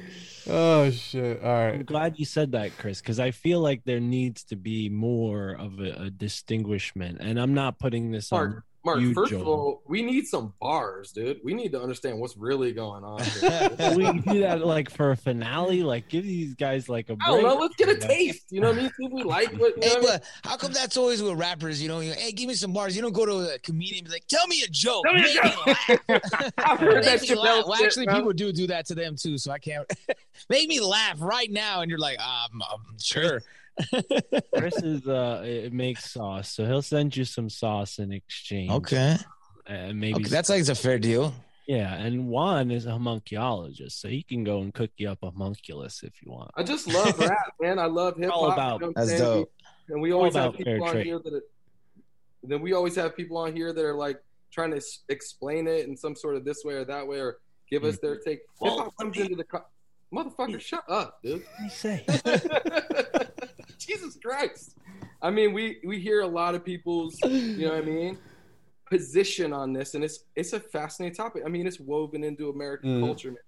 Mm. If if somebody comes out as a self you know, uh, uh, proclaiming, you know, it's I, dude, I'm interested, man. If you tell me you're a painter, man, I want to see your shit, bro. Sorry. I feel you. Hey, I love that. I love that. The enthusiasm, man. I, I'll definitely give you some bars, man. I can use some bars whenever you want, man. That's no what I do. no but- pressure. You know what I mean? You We know can what I'm wait. saying? Go ahead. We'll, we'll- we'll get to that. I think we can maybe end the show with that if you guys will oblige. yeah. but, but Chris, I'm glad you brought that up, and I don't mean to put you on the spot, Joel, about that. It's just it's come up recently, and I'm glad you and Tony and the crew went and got the Native American perspective on Skinwalker because that's my first thought when I hear oh Nephilim in America. I'm like, whoa, hold up, the Native Americans they Mhm. had stories about these giants and and maybe they called them something else and then maybe even further let's go even in, into speculative range here some people have talk about uh about the lost tribes of israel coming here you know and and becoming the native americans after a long span of time. So who knows? Maybe it really does connect and it is appropriate that we're calling these beings nephilim. But uh, you know I, I think uh oftentimes it all gets like mixed up in this one soup. So it's good to to come in and and distinguish. But anyways we we kind of got off to the races here on the nephilim stuff. Are, are there a lot of giants up there in the skinwalker ranch area Uh, not from what we when we talk to people, it just seemed to come up in conversation. Oddly enough, with the Native Americans, it wasn't so much like we saw one. It was more just part of the lore, part of the conversation. Um, just outside of you know a few of the people we interviewed saying that they saw them, you know, or or they've heard of them being seen in certain parts. Um, you know the mountain areas they kind of pointed over towards like the rockies and stuff like that you know so how much of that's true i don't know um you know i just know it's a part of their lore it's a part of what they talk about i mean native americans have talked about giants forever and it's something that you know most people know uh if they talk to a native american or if they're just you know looking into you know the legends so i think that's i think that's uh that's important to know and how much of it's true and how much of it's fiction you know we don't know but they seem to pop up a lot indeed indeed I think mythology is like the psyche of humanity, right? Where it's like, where do you draw the line between fact and fiction? Because it does Mhm. seem like a lot of these these stories they span back hundreds and hundreds of years. But the way I like to think of it as well, with really with any religion, right? I, and I mean, I'm not trying to bash anybody's religion, but the reason that sometimes these stories are so grand so grandiose and, and and crazy is the art of memory right? You need to remember a story. So the crazier it is the easier it is to recall later on. And what were these people doing? They were passing on oral tradition since the very beginning. But then you have places where you can't uh, we were talking about the 12 vile vortices before you guys hopped on where there are these places that where the veil is thinner where it does seem like Skinwalker Ranch and uh, the Bermuda Triangle, the Dragon's Triangle, where these things are able to manifest. And by these things, I mean anomalies, where you can't explain what it is. You kind of sort of know, and then it kind of fits the narrative with the stories that they're telling. So, are they just trying to explain the anomalies, or is it some dog man that's running around, or is it the government? We had uh, the sketchiest guest to date, Ryan Burns, on last uh, couple weeks ago, and he talked about the book Chameleon, right, where maybe the government is using technology and just throwing it on the oh it's it's it's the curse of the skinwalker when in actuality it's tech that they're trying to test in the area to weaponize it right? Because i also like to think about that aspect of it. And then they hire a guy who's just so charming and charismatic like ryan burns to go and convince everybody that it's ghosts. It's about the great work mark okay? It's about the great work.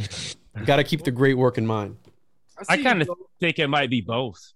I think that they use the paranormal as a cover uh, whereas the paranormal does exist there, um, but they're also using it as a cover to do what they do too. I think it's part and part. Something that Sean and I talk about. We try to bring the conspiratorial world, together. I don't think it's separated. I think it all connects somehow. I think the paranormal, I think cryptids, I think the government conspiracies, all of it connects. I think when we start separating it, that's when it, it can get it can get murky. You know, for us, we're, we're finding more paths of the truth by connecting all the connecting all the pieces. Because um, you get you know we all know we're all part of this world. Uh, you know the conspiratorial world's funny. You got people that are really really hardlined on certain ideas and certain things and they're not willing to be open to another side of it. And i feel like you kind of have to be. If you're going to really try to seek the truth uh, you can't just be like well this is it and this is final um, I don't think that's the that's the case, and I think that it exists within stuff like Skinwalker Ranch, where yeah, I think there's government testing going on there, but I think there's also a paranormal aspect, and you know, Native American uh, skinwalkers and all that too. So that's just my opinion, though. I, I, mean, I could be wrong. Yeah, and we go back in time too, if you talk about Nephilim or the Bible or religion in general, power is important to people, right? And people are going to shape that story to fit their narrative to whatever they wanted to do at that time, and then it changes over time, passed down. Uh, translated differently so i think there's a lot of stuff we still have to look into and i think well to joel's point i do think there's a lot of people uh that are so rooted and invested, whether it's flat earth or it's the Democratic Party. You know what I mean? Either or, it's the same thing. They're too rooted in that where they can't have any other answers. Like people get mad at me because like I'll be like, oh, I disagree with that. And they're like, oh no, I got the answers, and I'm like, you ain't got the answers, Sway. You know what I mean? They don't. They don't. but it turns out he did have the answers. Turns but... out he did have the answers. motherfucker knows God damn it. you know what I mean? But I think that it's all perspective, right?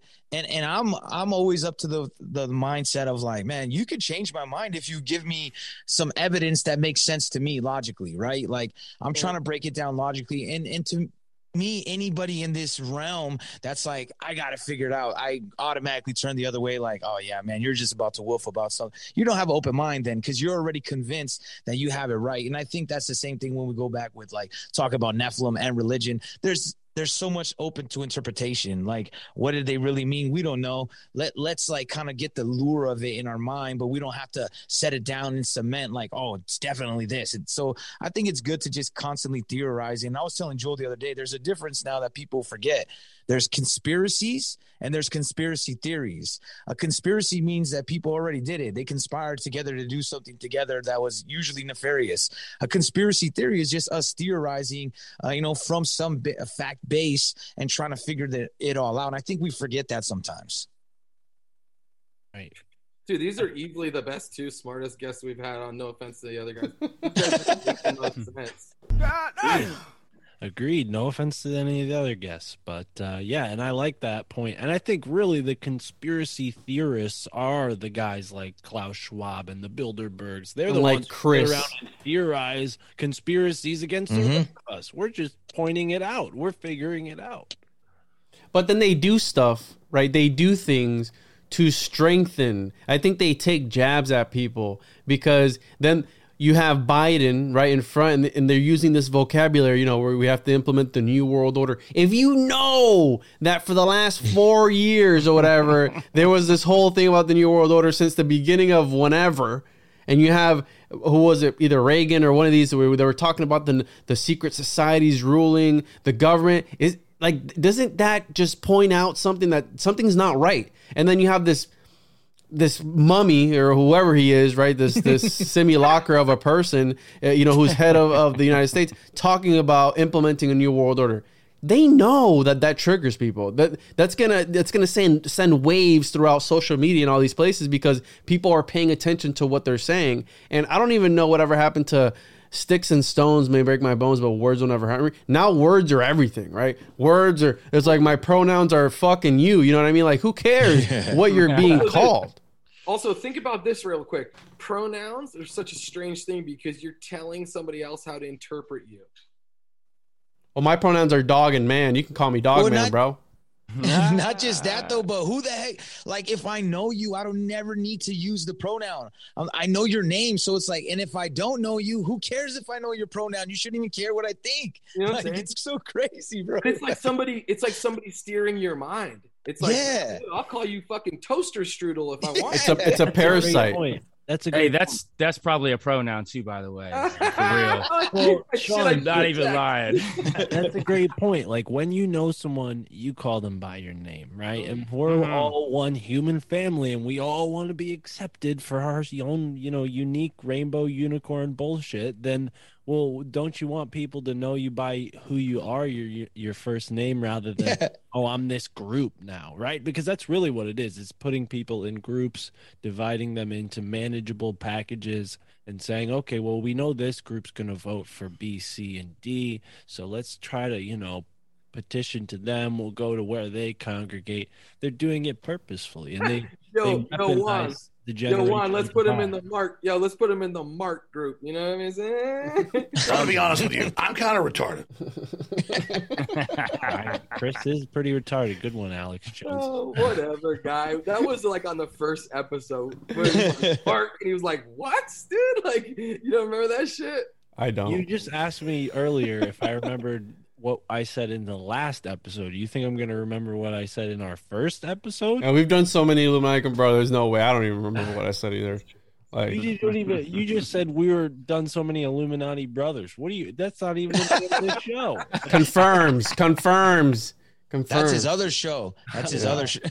Yeah, he, he hides it from us. It's all about the great. It's about about the great work, right? So you go ahead and you stack spaghetti sauce. And- You stack the spaghetti sauce. All right, guys. Is that real? Yeah, that's Oh. real, bro.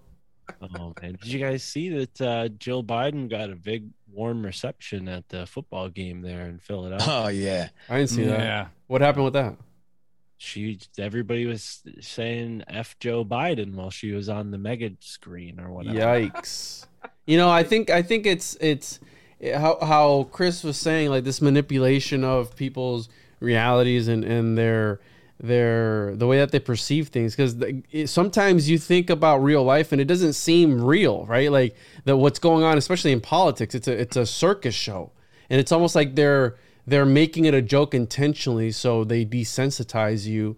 Like what's that movie idiocracy where Yeah. you know what I mean? Where it's like uh, It's the- what plants crave. yeah, the the Costco, it's like Amazon. Like the Costco's are gonna be Amazon now. Like they're they're literally It's Ama- Amazon warehouses in in middle of ghettos and places like that. So it's like they are. I believe again, cinemagicians. They're portraying this reality and they're trying to bring it into manifestation by like if you think about right, we're talking about pronouns and all this stuff. If you think about an actor and the way that they are possessed by literally like invoking like a, a character. Well, what's a character? A character is an idea that was floating around in the ether somewhere that got captured in in the writer's brain. They wrote it down. Here's your script. Look at the whole Dahmer stuff where they're talking about him uh, studying these serial killers, right? This Evan guy, and and becoming the serial killers for the show. Like, what do you, you know what I mean? Like, are you a vessel for like a spirit or something of these of this character? And is that is that how you play it so well, where you're able to portray these things because you're literally inviting something That's- in? That's like Heath Ledger, right? Heath Ledger when he played the Joker, man. When he came off all that, man, then he had that huge breakdown and, and, and essentially killed himself. I mean, that's I mean, there's a lot of rabbit holes there. But Yeah. you think about it, I mean, he immersed himself in that character. Mm-hmm. Bro, have you ever? You guys are hip hop heads. KRS One put this thing out years ago. It's like an address Mm-hmm. to like some kids or whatever, te- Temple of Hip Hop shit. And he was talking about, you know, the day that he changed his name to Knowledge Reign Supreme. He said his whole world became a different thing because it's metaphysics. He's now he's becoming a different Knowledge Reign Supreme. Period. Point blank from here on out. And he said he got a different response. It's almost like sonar. You got a different response. They come back. I think there's energy you put out there for sure. I totally agree with you. I think you put out positive energy, negative energy. I mean, it, it it's and- and you can reap the benefits or or not from either, right? So, and also people feed off of negative energy to step on people's necks to get to the top too. So there's that. But then you know, Piper comes paying at some point, and then you know where are you left with? I don't know if that's that ne- necessarily the right way to go. I know for me, for a long time, that's what I wanted to do, but uh, it, it left me in a place where you know mentally I, I wasn't in a good place, and I think that's where you know you start realizing, you know, what do you really want out of this life? Do you want to Sure. connect with people? Do you want to you want to grow? Something that Sean and I are, are are really really vehement about on our show and just in life is we want to help with our show and then when we come on other people's shows and, and just in life in general is to let's find solutions and let's build positivity and let's build community. Because you know a conspiratorial world gets you can get really lost down some rabbit holes man and become a doomer and think everything's over with and and, and lose it. You know what i mean? And i think that's i don't think that's why we should be doing what we're doing. We should be seeking truth to help people wake up not forcing them to wake up because you know they won't then but putting planting seeds we always say plant a seed right? Plant a seed come back a little later maybe it grew a little bit maybe you throw a little water on it. Maybe they come back and ask you a question about something like you know that thing you said i saw something on tv about oh, that. Yeah. what do you think about this? You know there's ways of doing it that's more palatable for the average lurker as we call him you know the average lurker is the guy flipping through tiktok flipping through your reels and you want to be able to give something to them that's palatable that that catches their attention entertaining but at the same time give them some truth too. Uh, everything doesn't have to be so heavy. Like we're dealing with a lot of heavy stuff here. The the five guys here like we know a lot of heavy stuff. We dig a lot of heavy stuff. It's fun to us to do that because we're looking for the truth. But when you get outside of that box and you look at just the average lurker the average person they're not like that they're just trying to get their nine to five. They're just trying to be there for their families or whatever else. Maybe they got a, a, husband that beats them or, or, or who knows? You know what i mean? You got all kind of myriad of things going on. You know what can we do as a group of people to better others? And i think that's something that sean and i instantly connected with because we do try to give people solutions. Uh, we got a show this friday where we got a guy he he he does uh uh per, it's perma farms permaculture. He oh, teaches yeah. people how to cultivate on their own and farm on their own. He teaches classes to do that. These are the type of things that we need to be trying to get out to people and not just scaring them. You know what i mean? Like you know i think that i think that that's the the positivity and that's that positive energy that we can put out there and we can all grow. And, and then when the elites and all these people try to do what they do you've built something strong enough they're going to have a really tough time being able to get over on you at that point. and i think that's important and that's just something that you know really hits home with me and sean and, and we try to spread that to anybody we talk to too Yeah, because my ultimate red pill is uh fixing yourself, right? What do they say? Like if you go into a therapist, they're gonna be like, hey, you can't help anybody until you help yourself. So you got to take that into account first off and foremost. And from like what KRS was saying, I've seen a lot of like, you know, KRS one like interviews and him talking to kids and stuff.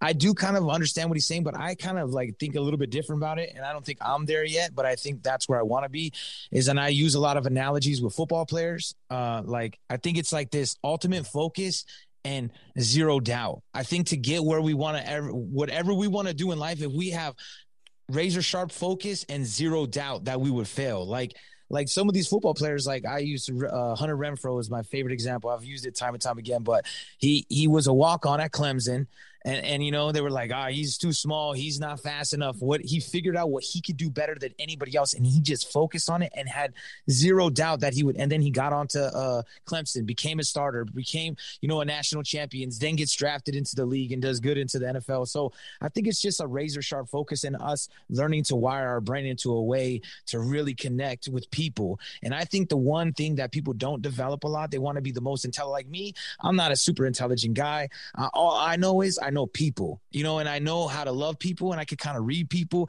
And I think really showing that love to people is what we're missing in all this because everybody wants to like wake up, the world is flat, wake up. There's uh, lizard people, and I'm like, man, that, that well, what does that do except send people into panic? What I like to do is be like, and I even tell people that are like, I'm not a heavy uh, you know, religious person, but I believe in God. And I just say, like, man, let's stop giving so much credence to these devils. You know what I mean? We're we're building them bigger than they really are. Let's uh, I just watched the movie It with my niece recently, right? And it reminds you, hey, that fear is what they're feeding off of. So why are we giving it to them? Let let let's give that back to ourselves and really build something beautiful, which we can do. And I think there is a lot going on that is good, and we got to focus on that and turn our way our head.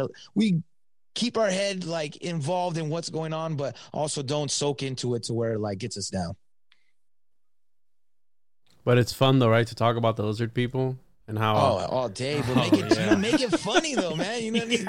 Like I, I, hate when they come out and they're just like, I'm like, man, just like crack jokes, man. Let's let's make fun of them because they're foolish, they're idiots. Like, look at Klaus Schwab, man. Like, how could you not make fun of that guy? Like, bro, he's so fucking lame, bro. Like, you old bitch.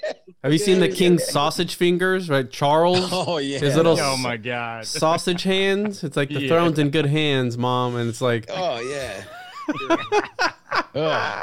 That guy was genetically grown in a lab. You can't. Don't at me. That guy is a homunculus, 100. percent There's no way. Like, you know how many years of inbreeding you have to do to get your fingers to look that way, Oof. to look that thick. You know what I mean?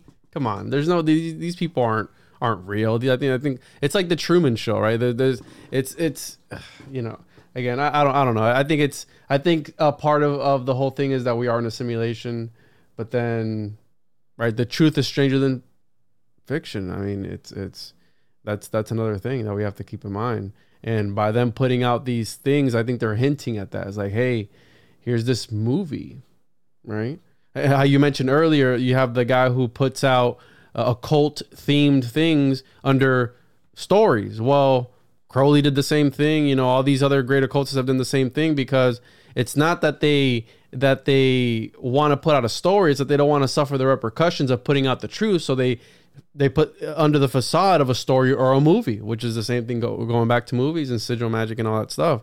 And I think that's part of the of the spell, well, if you will. We have two artists here, two creative folks, and you mentioned something earlier about uh, the inspiration for the name Van Tesla being Van Gogh and Nikola Tesla.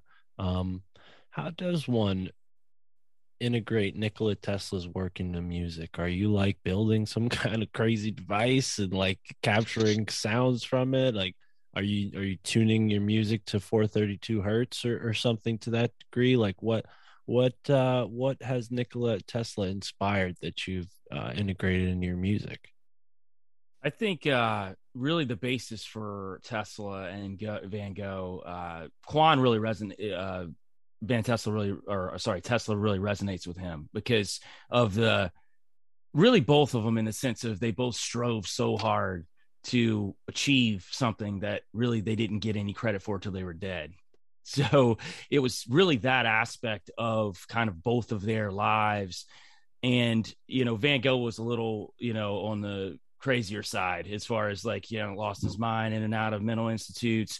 And, you know, as far as that aspect of when you're going down this road of making music the way we make music, um, it's not going to be an easy road. It's not like I'm making m- music about money, hoes, and bitches. So, like at the end of the day, like that's that's easy hey. road, you know. Hey, we literally so, had this exact conversation before as well, Mark. You son of a bitch. You didn't even hear the first part of this. What conversation did? No, I'm saying there's a there's a formula, dude. If you want to sell records, talk about big money. booty bitches. Yeah, right. Yeah, I'm totally against that. So I'm glad you pointed that at me. Nerd. But it only lasts so long, right? Though, like everything has to come for full circle. So it's, I think people are kind of tired of the music. It's saturated. Like they want to hear that, but everybody's saying the same thing. And the same, it's it, with anything you have to um, reinvent yourself and kind of keep reinventing the wheel. And I think that's what music's all about. Like me, I was doing music for a little bit, and then you know, kind of. uh I started getting back into it, and Joel kind of like rejuvenated and got me back into swing of things. And now I'm getting back to that whole like, because when I was 18 years old, like it was way different. Like you know, you you couldn't shut me up about rapping. Be like, man, I'll rap right now. Like you know what I mean? Like I was now I'm like mm-hmm. almost 40. I'm like, oh. Hi, hold on, guy. Like you know what I mean? I just got off work. My my you know, I back. gotta- my back.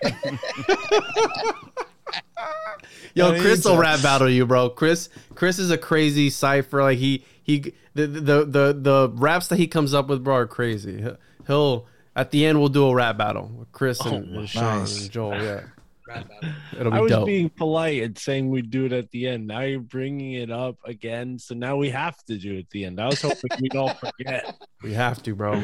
All right. You just got you just got to go first. no, I'm not Oh, going first. great. Yeah, no, I have to be involved. all right. All right. Well, uh, well, okay. I. No, it's interesting though with rap shit too, because like what you're saying is there your shit like gangster? Is it like boom bap? Like is it like Talib Kweli like mad like? Oh, hey, like- Talib already called me a Nazi, so I mean, I've uh, earned my badge. If you you're, you haven't really made it, if T- Talib Kweli hasn't called you a Nazi on Instagram, you know what I mean. So uh, that's a little True. badge of honor right there. yeah, because because I told him that those uh, the Patriot Front.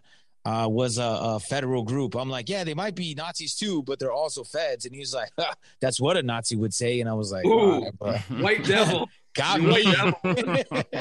no, I would say mine's a mix. Like, I mean, personally, me, um, I think uh, Joel gets me more onto that. Like, uh, Joel kind of and Quan mix to me, uh, like conspiracies with uh, what the new music sounds like, like a a, a modern version of hip hop. And I would say me, what there uh, more like, yeah, a little gritty. I'm more of a gritty, like kind of like uh, in your face, you know. Like I, I grew up on underground hip hop, so you know what I mean. Like I, I grew up battling, uh, doing all that. So I'm a little gritty, but we could clean it up, and Joe and Quan can go gritty. So like we, we we're pretty well versed, you know. Like any style, man. Like whatever they want, man. What the people interesting though, want. because like you see these guys like, and I'll be that guy, Jay Z, right? But he can change his style with Yeah. the times, with the culture as it shifts, and it's interesting because like, you know, uh, race car drivers just go fast. Yeah. You know what I'm saying? Uh, I guess the football, the game of football could change. I guess over, you know, but certain things are stagnant in that way, Sure. and other things are not. You know, so it's an interesting thing. Like, look at painting. It's always I, I like painting, so I like hip hop too. You know, you watch them, the, the style like it's like a wave. In the, and clearly they say wave all the time. You know, for that reason, it's interesting though, because I mean, I'm saying like you could approach this thing from so many different angles. So I was just, Sure. no, I didn't know if you sounded like you know tribe or if you sound like fucking five percent Wu Tang shit. You know, what I mean, I don't know. But the best way to check it out is, you know, you could uh, check out Sean Chris or Joel Oh, Thomas yeah. or Quan Duke on any streaming platform. Uh, quick little uh, free plug, real quick. well, and to that point, you guys are are podcasters and musicians, so you know I'm not sure how familiar you are with like what's happened in podcasting to ensure free speech. Uh, there's the Adam Curry creating the 2.0 index, it's like a alternative index to what Apple had. Is, is there anything like that with music, like, or or is that even like a worry? Like, would you guys get censored by Spotify if you maybe said some stuff about Fauci or whoever? Maybe you backed Kanye in a song and put that out. Like, would that like you know get you uh, I don't know blackballed or shadow banned on Spotify? And if so, are there like alternative platforms that people are using uh, for music? Yeah, so yeah, as of right now, there really hasn't been any censorship on that front. So I mean, and I'm pretty reckless. So I say a lot of I call names, and I'm pretty pretty wild with it. So uh, I haven't had any issues. Um, even right during the middle of the pandemic, I was like, "Fuck the vaccine, like, whatever." You know what I mean? So You gotta be careful. Like for me, I never really had any issues um, with any of that stuff.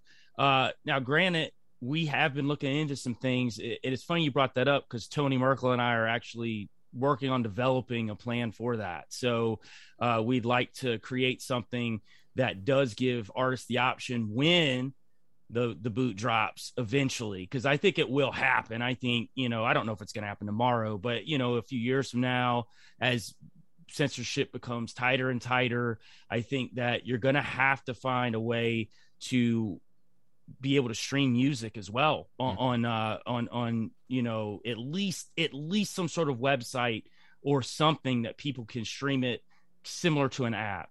So we've actually been talking about that. So I Yeah. think I think as AI progresses, and I think it's as it's able to pinpoint those key words within music, because they do it now with podcasts, right? You'll you'll get a, a review on YouTube. Hey, you said X Y Z. You don't even remember saying it, right? You don't even remember saying it, and then when you appeal it, they're like, "No, we reviewed it, and it's against our guidelines, or whatever it may be." Go ahead, Chris. One, this is like, did you guys see this? This is another hip hop thing. Did you see the AI generated rapper that got signed by Atlantic Rep- Records? used, used the N word and then got dropped by Atlantic in like a day. Canceled. The AI used the N word.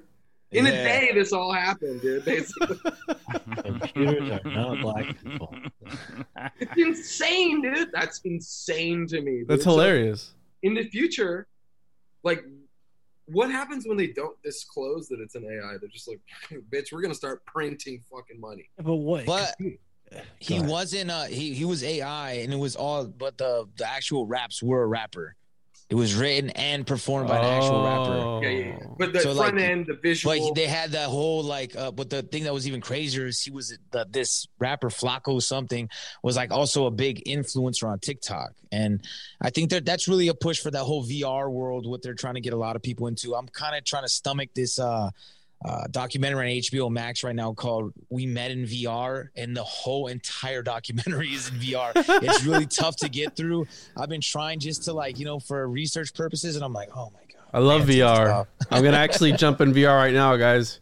I'll be right back. Oh, I'll be right back. Oh, no. Um, so Oh, speaking of speaking of VR, like, there, there. No, no, no. So check this out, man. You know, I I use this for research. I use this for research purposes. You're not okay. researching I anything. understand that this is a game. There are people who live on this 24 hour. There is VR erotica Uh, where people researching other humans in there. No, no, no. So, so listen, okay. L- listen, it's a pastime. Just mind your business, Mark. Let me finish the point where people there is erotica on this stuff where people It's are like- there's full feedback suits where you can wear a suit and wherever the avatar is touching you in the game, you feel it on your body. So what happens when they start putting like uh like I know Chris just got the latest the, the Wait, glove for wait, the wait, wait, wait, yeah, wait. dude. Hold on. Yeah.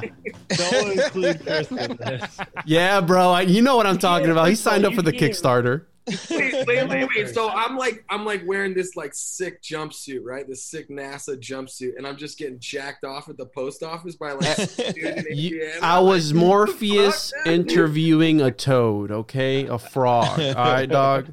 All right, and you can wear the suit all up on your balls and everything. Dude, when the avatar goes like this, you're gonna feel it, dude. You're gonna feel it. You're gonna feel the shots. It's gonna be like the real world, the real life Matrix. That's that's what they're they are uh, are conditioning us for, li- little by little. But you got to remember, these people are are are, and by these people I mean the lizard esque reptilian overlords, whatever the archons, the Nephilim, the Wa, whoever. These people they understand that they reincarnate every so often, right? With their little sausage fingers. So they can wait for forever. They don't care how long it takes. It's good. They're going to eventually do it and they're just going to slowly creep it up on you and by the time you know it, we're going to be in like 19 uh, what is it? 1984 where they're Yeah, no, no, 1983 one. 1984 where where Hey, chocolate the best year actually. where chocolate is is a delicacy, right? And and drinking coffee is a delicacy, and, and having sexual relations with a woman is a delicacy. Like, ooh, we can't do it. You got to be careful. Come on, man. Like, Dude, you guys gotta watch that movie THX 1138. Have you ever seen that?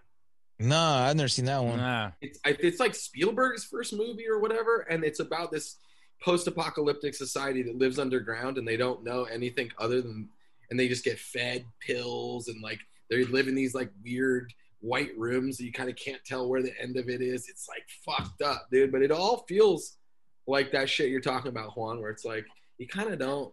I mean you can't get a grasp on things a little bit. I think the I think that's like kind of the whole idea behind big pharma too, is to get people like really fucked up so you can just steal from them. Yeah, or, or, or pass a bunch of drugs that are illegal, like in Portland, and let them just get high as fuck and not even worry. Like the the weed in these pens nowadays is so potent, dude, you're a you're you are Bigfoot when you smoke some of these strains. Like that, you become Bigfoot. Like you will just sit on the couch and morph into your couch and be a Bigfoot. Like that's that's part of it too, bro. Where they're passing these stronger and stronger drugs. Depends on how you use it, though, right? Like it's all in the person that's using. I think that's an excuse, Sean. I, I think that's an excuse. It's like I'm just telling you, man. Like, like, like, Oh, like. I really, I think, I think, because I don't even smoke as I used to smoke. You know what I mean? Like, I used to be like party animal, like literally, like from like Monday till Sunday. You know what I mean? Like, go to work, like two hours sleep, and like, all right, let's do it, man. Just pound a couple shots and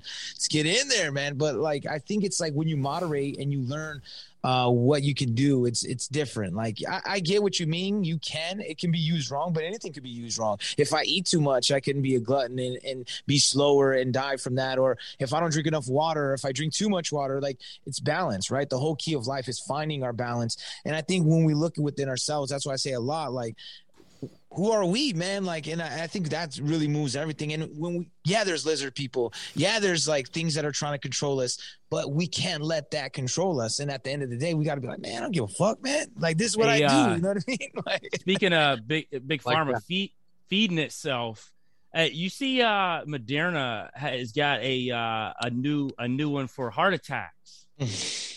Brought to So- you by Pfizer. uh, Pfizer is Yeah. a sponsor of the show. Shout out to Pfizer. Case. Yeah, they've apparently come out with one uh, the shot for heart attacks. It's supposed to stop them in their tracks or or or or or help you in the future from getting it. So I'm thinking like what what was given before that's causing these things to now have to take this. You talk about man, you talk about Moderna coming from like the depths. Like they were they were going bankrupt, man, right before all this stuff happened. And then all of a sudden now they're like They're like Kobe. top. They're like Oh, Kobe. yeah. One last Kobe, shot. big time. Ah. Have you guys seen the Have you guys seen the new Balenciaga collection? No. Nah. It's Have a, not. It's literally like the guy is like literally like trolling. Hold on, let me pull it up. This is gonna be retarded. Is it what Juan's wearing? He looks like he dipped his hand in. No, but it's like the same All thing. right, It's so like- let me school you real quick, Mark. So So I'm in dumb. Florida. Florida You men. like I'm in Florida. in this is room. this is a peacock bass. In Florida, it is normal to walk around in fishing shirts because we're built differently. Okay, so this is a fishing fish shirt. stuff. Okay. Yeah, yeah. Respect, bro. So Yeah, I knew there was a reason why you're looking so fishy over there. And Chris kind of looked like a penguin for a second until he turned his light on with that hoodie. Anyway, I'm losing my eyesight. Hey, Mark, fuck you, man. I'm losing my eyesight. Don't don't take it personally. yo, this shit. yeah, yeah. This Oh. that Musk I shit. have one of those. Jeffrey This Dahmer a- had one too. It's called uh, a mannequin. Yeah, Balenciaga, the Crocs, Balenciaga, the Crocs, Balenciaga. Like they were the ones that did the, the shoes that look like socks. They like Yeah. They did a trash bag last, Yo, last year. yo, what was that? Hold up. Yo, what is this guy doing, bro? that's freezing, dude. Yo, that's Chris right now, dude. And what's up with the Crocs, man? I can't. I don't understand the Crocs, man. I just don't get it, man. It's, ah. Yo, yo, whoa, whoa, whoa, whoa, Sean, get, come on, bro. Come on, I dude. can't. I can't get down with the man. I, I, just can't met you, bro. You man. gonna disrespect me like that? Oh, I, Put hey, the Crocs in it's four by only four allowed in mode? Florida, you know what I mean? I get it. I get it. In Florida, it's like is? mandatory, right? You have to have them. I get it. when you're a dad, it's of the- mandatory. Like if you got kids what it is. and you live in Florida, it's mandatory. So Uh, the, the- soles of our shoes that are rubber that are keeping us, uh, you know, blocked from the healing energy of the earth. It wasn't good enough uh, to just go through the bottom surface. Now they make the whole shoe out of this rubber bullshit. So your Mhm. leg, eventually, you'll just be like a pirate with peg legs because your feet will be. These are fresh though, right? yeah, yeah. and why is that the new thing too? Is like it's kind of reminds you of like the '80s, you know, in the like the early '90s, where people were cutting their pants and they're like, You yeah, know, ripped jeans. If you're if you're really rich and you want to buy like two thousand dollars sneakers, you don't have time to beat them up and write Balenciaga on the side. and also you gotta blend in you know all of these high priced uh, Oh. you know, houses are in places with homeless people they want to walk down No, the street the, these are called the, Oh, yeah. the Chernobyl edition. The Chernobyl. So they're, they're trying to get you. They're trying to desensitize you to like a nuclear warfare, Fallout esque Well, you type. see Yeezy's coming out with the new Holocaust 4, right? Wait, wait, wait, wait, wait, wait. Hold up, dude. What? One, one.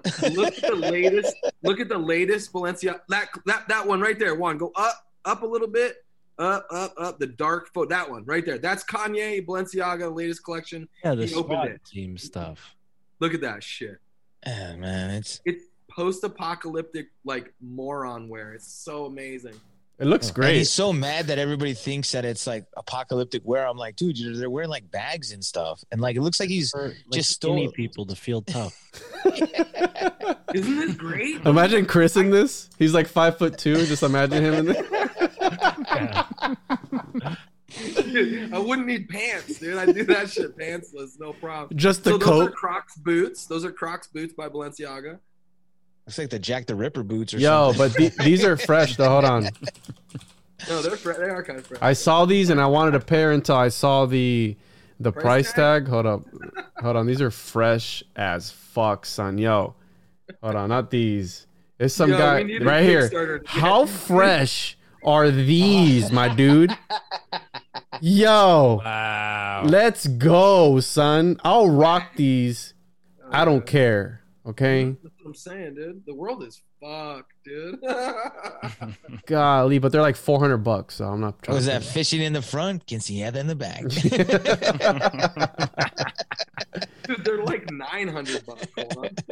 The ones that I showed you, it's like the boot, bro. They're like, yeah, they're like 500 bucks, something like that. Something crazy. No, they're like nine. They're like over a rack, I think. Really?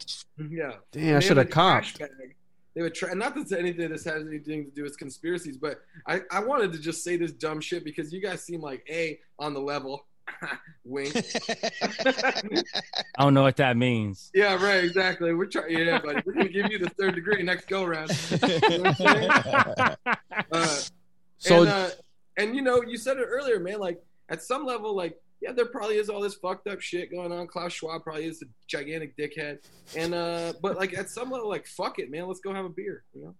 Yo, Joel. So you you mentioned about being part of a certain group at the beginning of the show. Like, what what degree are you now? Uh, how's that going for you? How's the great? Are you do you practice I the great walked work? Or, oh, okay.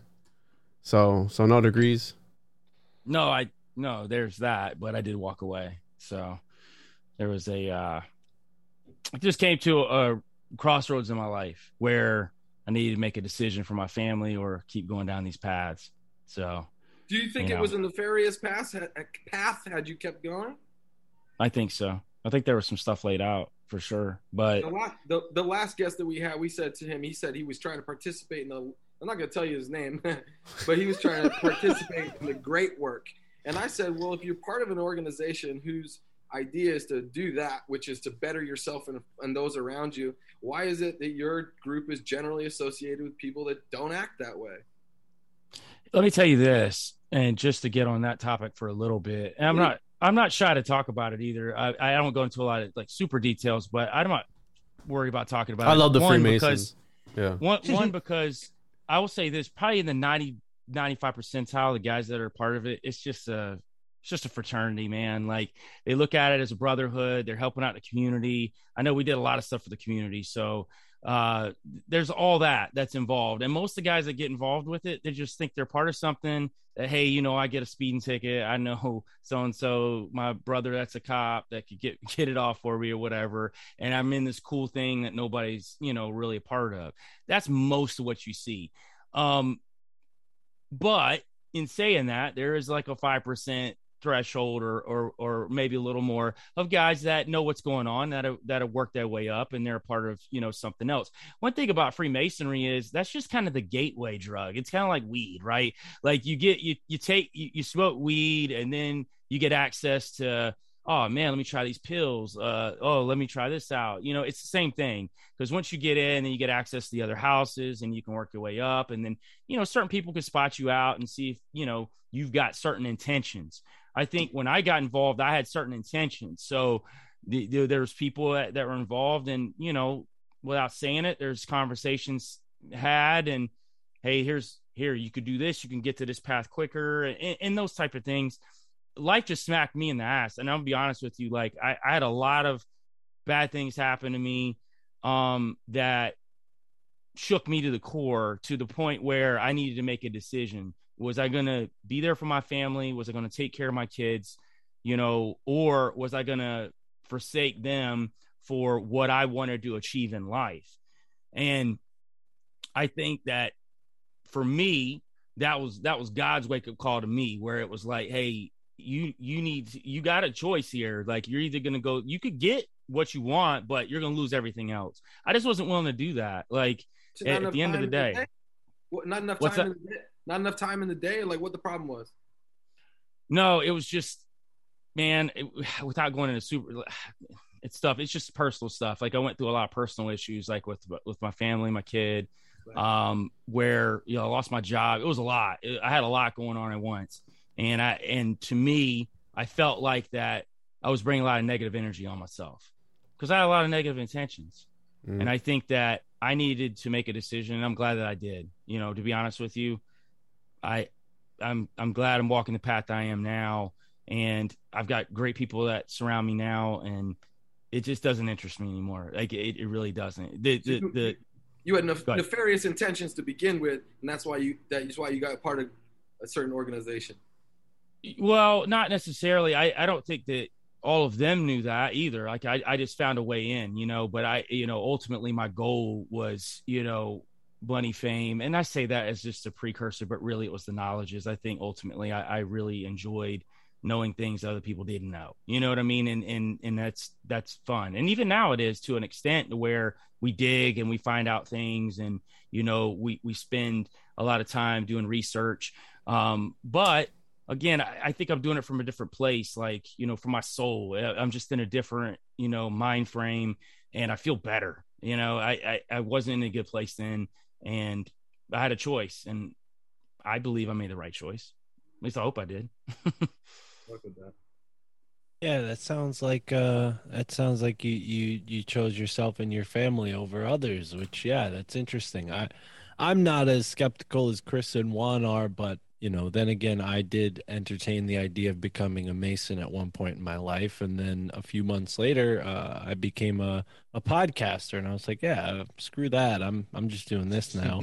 Uh, but yeah, it is interesting. I, I don't know if every lodge is, is cut from the same cloth, you know, uh, when you started speaking about like nefarious this and that, my mind started to wander, but on a certain philosophical level, spiritual level, like if you're pursuing money and fame, like that is in a sense nefarious, right? Because that's gonna get in the way of of your higher values, especially if you have a family. I mean, if you're just a single dude out there and you want to be successful, I don't see you know anything wrong with that as long as you're not hurting others.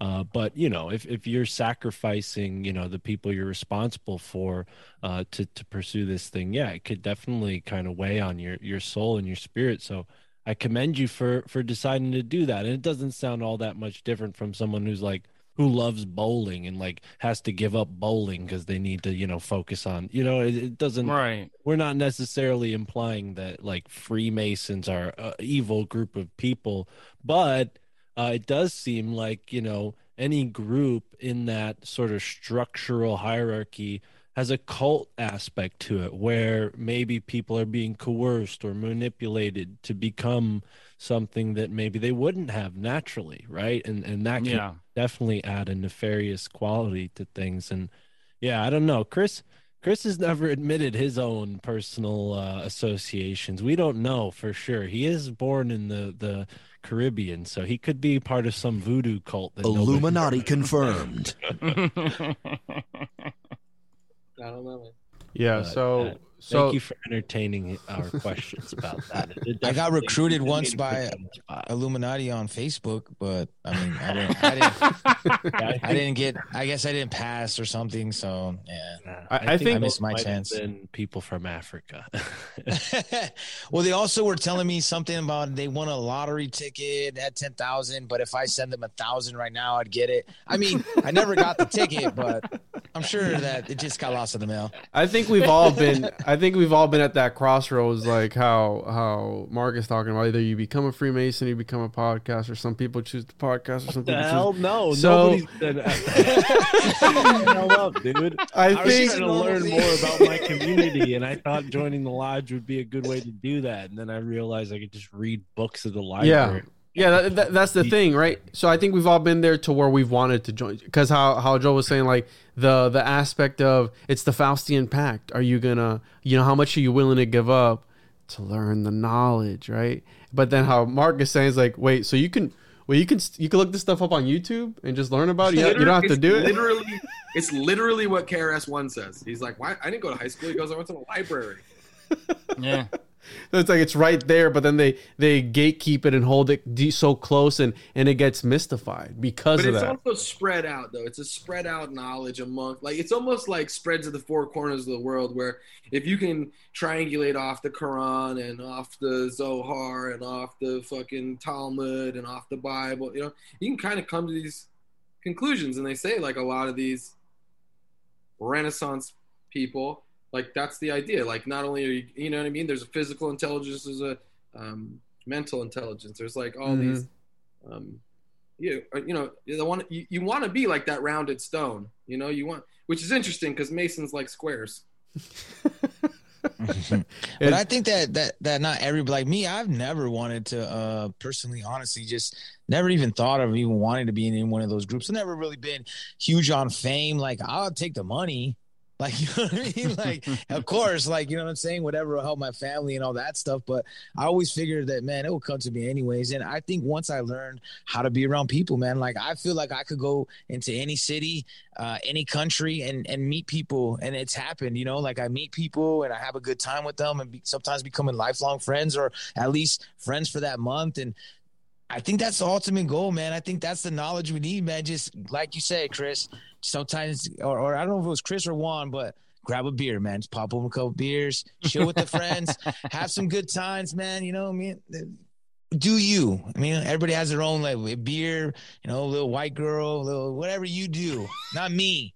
Not Chris, me. Chris is a little white girl. You know, a little Hunter Biden, it's all good. Yeah, a little Hunter Biden out there, you know what I mean? Oh, little that walter that Walter, baby. dude it's it's uh i don't know what you guys are talking about yeah. So can we can we talk about Dogman for a little bit? Because uh, you guys you guys talk about Dogman too, right?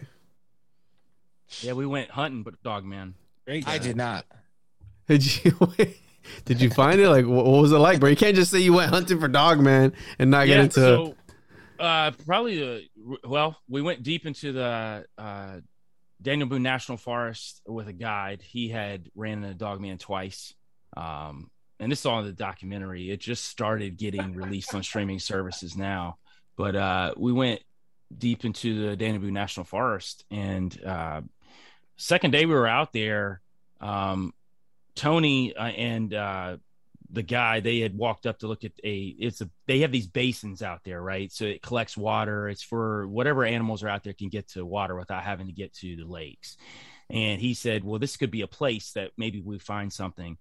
Uh, while that was happening i was walking straight ahead and these trees and, and when i say these are big trees these are trees that we, we couldn't move. You know these are these are these are you know big you know I'm gonna try to do it right here, but like I can't even get my hands around. You know what I mean? And I saw them shake to the core in front of me, and I don't know what shook them. Uh, I turn around and look, and Christian, one of the videographers, he's the director on these things. I look at him. It does it again. He sees it, um, and it felt like just a. I, I can't even. I don't even know what to say, but like a dark energy hit that place where I just felt heavy, and uh, it was pretty wild. Uh, you know, we went, we tried to, you know, we tried to figure out what it was. We still to this day don't. Um, there's a lot of weird stuff that happened up in there during those three to four days that we're up in there tracking.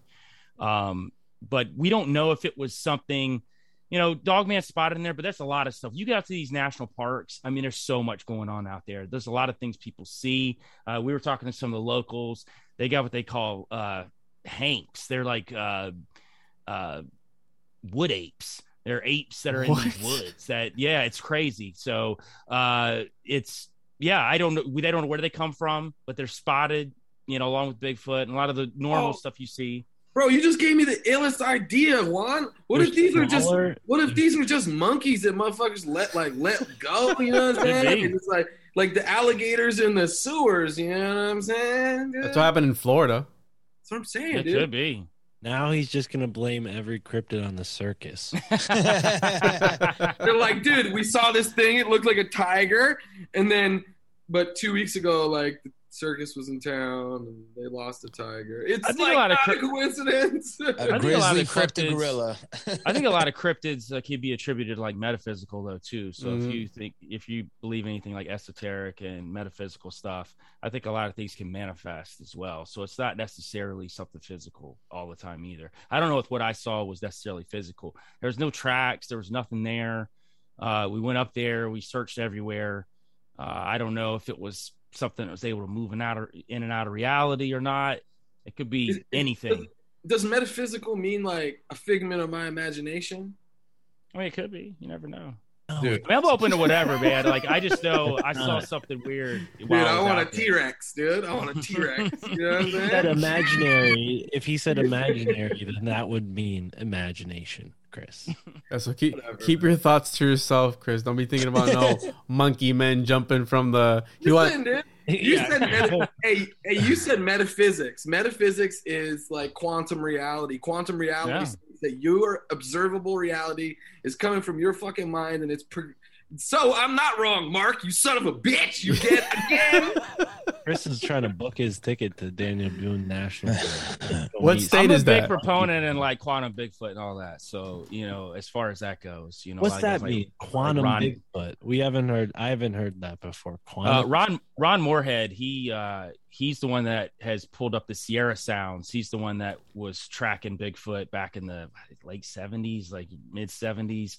Uh, he's got a lot of crazy that they he and a group they went out there periodically deep deep in the woods and what from what his he's come up with this theory called the quantum bigfoot theory that bigfoot can move in and out of reality essentially. Like they, they use a kind of a cloaking system. It's a frequency. They work at a different frequency than humans do. Kind of like a dog whistle you know like a dog whistle a dog can hear it but we can't hear it. Be the same thing with bigfoot. Like bigfoot could be right next to you, you wouldn't know it because they've got some sort of frequency going on with uh with with their uh uh, with their bodies. Um, he said he when he when they ran out and they heard Bigfoot in this area, he hit kind of a force field, like it stopped him. So they they can manipulate things as well.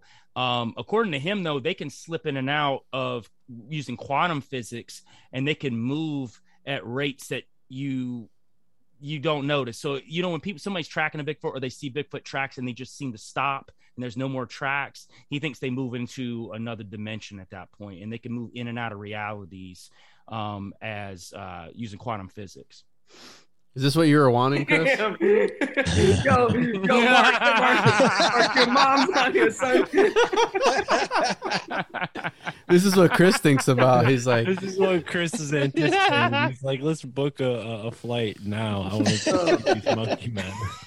is that that like the one below it, the Harry and the Henderson? Yeah, it's all good, bro. It's all good, dude. Because the the the original, what is it? The Patterson. She's got some honkers on her. You know what I mean? It's a female.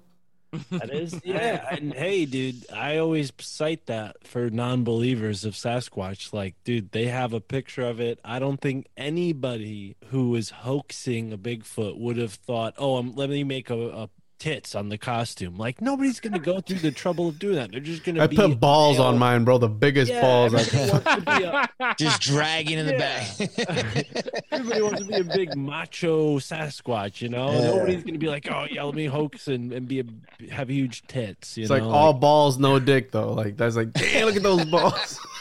I don't know. I, I was convinced when I first saw that picture in Ripley's Believe It or Not. Jeez. So I've I've I remember growing up being six, seven years old, remembering about how in Puerto Rico I was living at the time when the because the chupacabra was a little bit different because we're talking about like this interdimensional, maybe Nephilim descent type of thing that, where that was your uncle, right? He he watched you guys after school. Your uncle No. Chupacabra. No, no. So I remember, dude, there was accounts of people because the, the chupacabra is a, according to the conspiracy, right? The theory that it's an, a runaway experiment. It's an alien, and they were doing it mm. in the Puerto Rican rainforest, which I've walked through there by myself in the middle of the day, and it's creepy AF. Like it, it feels like somebody's watching you literally. It's like something about being in these open, uh, maybe not in a jungle, but like in these not desolate areas, right? Where it's like open areas to I think where energy can manifest. So I think that's where you get that feeling sometimes because it's just like a collective and it's like an open area where they can they can come through or shake the trees without being not judged, but you know what I mean, like without being interfered with. But the whole the whole chupacabra thing was like it's an, like a runaway experiment, and I remember that when I was a kid, there was accounts of people having hands, right, with claws, like uh, coming through their shutters. We have in the island, we have the shutters like that, like coming in, bro. The the goats were all being sucked up with their their blood like dry. Uh, I remember my, my dad's friends; they would stay up at night with guns, like at, at their farms or whatever, waiting for whatever it was that killed the cow the day before to come through. They were like pulling all nighters, you know, standing out there just waiting for someone to roll through with guns in hand. And it's like I remember being a kid uh, uh, like watching this and seeing this, you know what I mean? It was crazy, like traumatized me. Your dad was a chupacabra hunter. no, we had we had friends, bro. we had Damn, friends. Out there with a bullwhip. That's pretty after- sick, though, right? That was easily the funniest thing Mark's ever said. The the Puerto Rican the Puerto Rican uh, Van Helsing or some shit where it's like, Yeah. uh, what are we doing today? We're hunting for big for for chupacabras, bro. It's What like they're this here. is all We do like- every day, dude. Hey man, I'm Indiana Juan, bro. I'm here to chupacabras. As a Puerto Rican, This was all like a DMT like trip though. Like, what if it's like a mechanism for like another being that when we come across these uh, things we can't explain, that it's just some kind of DMT or hallucinate that gets into our system, like we inhale right away, and then that's why people see Mm. so much crazy stuff. but you're not around something that can give you that dose all the time, s- though. Like no, I'm saying that there, emanating it, like like like imagine that there's an alien or an angel or whatever and their defense mechanism is to hit us with Mm. a blast of DMT man we see some craziness and we're like I don't even know man and then it's like Oh, that's Then- ill, dude. That's like the uh, I don't know. What's that Columbia trumpet or whatever? That drug where they like. they blow Yeah, oh, dude. yeah, Okay. Yeah. Oh. Dude, you'll empty out your bank account. You become a zombie. Have you guys heard of this shit? Yeah, that's called datura. I'm Devil's sure. trumpet or some shit like that. Yeah, well, Yeah, I've it's seen a that. type of datura plant, but yeah, it's scopolamine is the chemical that does that to you. But Turns your ass into a zombie. Like you'll go clear out your bank account and shit. You'll go- Yeah. You know, Sean, you bring up a good point with that though, because I think Ryan Musgrave Evans, who he hasn't been on my show, but I booked him on Tinfoil Hat, and he um It's Devil's Breath is what's called. he talks about yeah he talks about these aliens wearing these like mech suits and they're like us from the future and one of the things they can do with these mech suits is like beam hallucinations at us. Like they literally can like project a hallucination so we don't see them. We see something else like a sasquatch or Mm. whatever else people see. Uh but yeah. Big bag of dicks.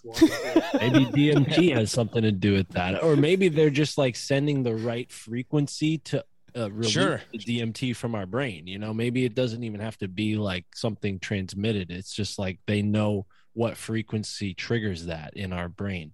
Yeah, I want to believe, bro. I want to see a. I want to see a. I went hunting one time. My boy took me out there, and he didn't tell me, but we were five, like five miles away from where they had seen a Bigfoot. And like they rate the sightings, like this is like a I forgot it's a one three or a one A sighting where they see the shape, you know, what time of day was it, and apparently off of I ninety five where uh, it was like a swamp, there was a skunk ape uh, uh, sighting that they had seen like not too long ago, and it's like I looked it up on the news and I was like, oh shit, that's that's crazy because I could have potentially been, you know, but what you were saying, Joe, like where it was shaking the trees. I Mm-hmm. armadillos at night when they're walking through the swamp sound like they're giant gorillas too because like it's again Mm. it, it's something about the it's like an amplif- uh, uh, amplifies the energy when you're out there in these places like open deserts that's where they say the jinn live at right so Mhm. you have the the the little spirits and fairies and all this folklore. I know you guys just recently did the fairy Nephilim episode with that guy, and it's like these open areas. Maybe these elementals that Daddy Manly P Hall talked about are specific to certain areas. So this is the Yeah. The desert elemental. This is the wood elemental. This is the Puerto Rican elemental. Just because just put it over there because they're lazy. You know what I mean? So put them over there, and then all this.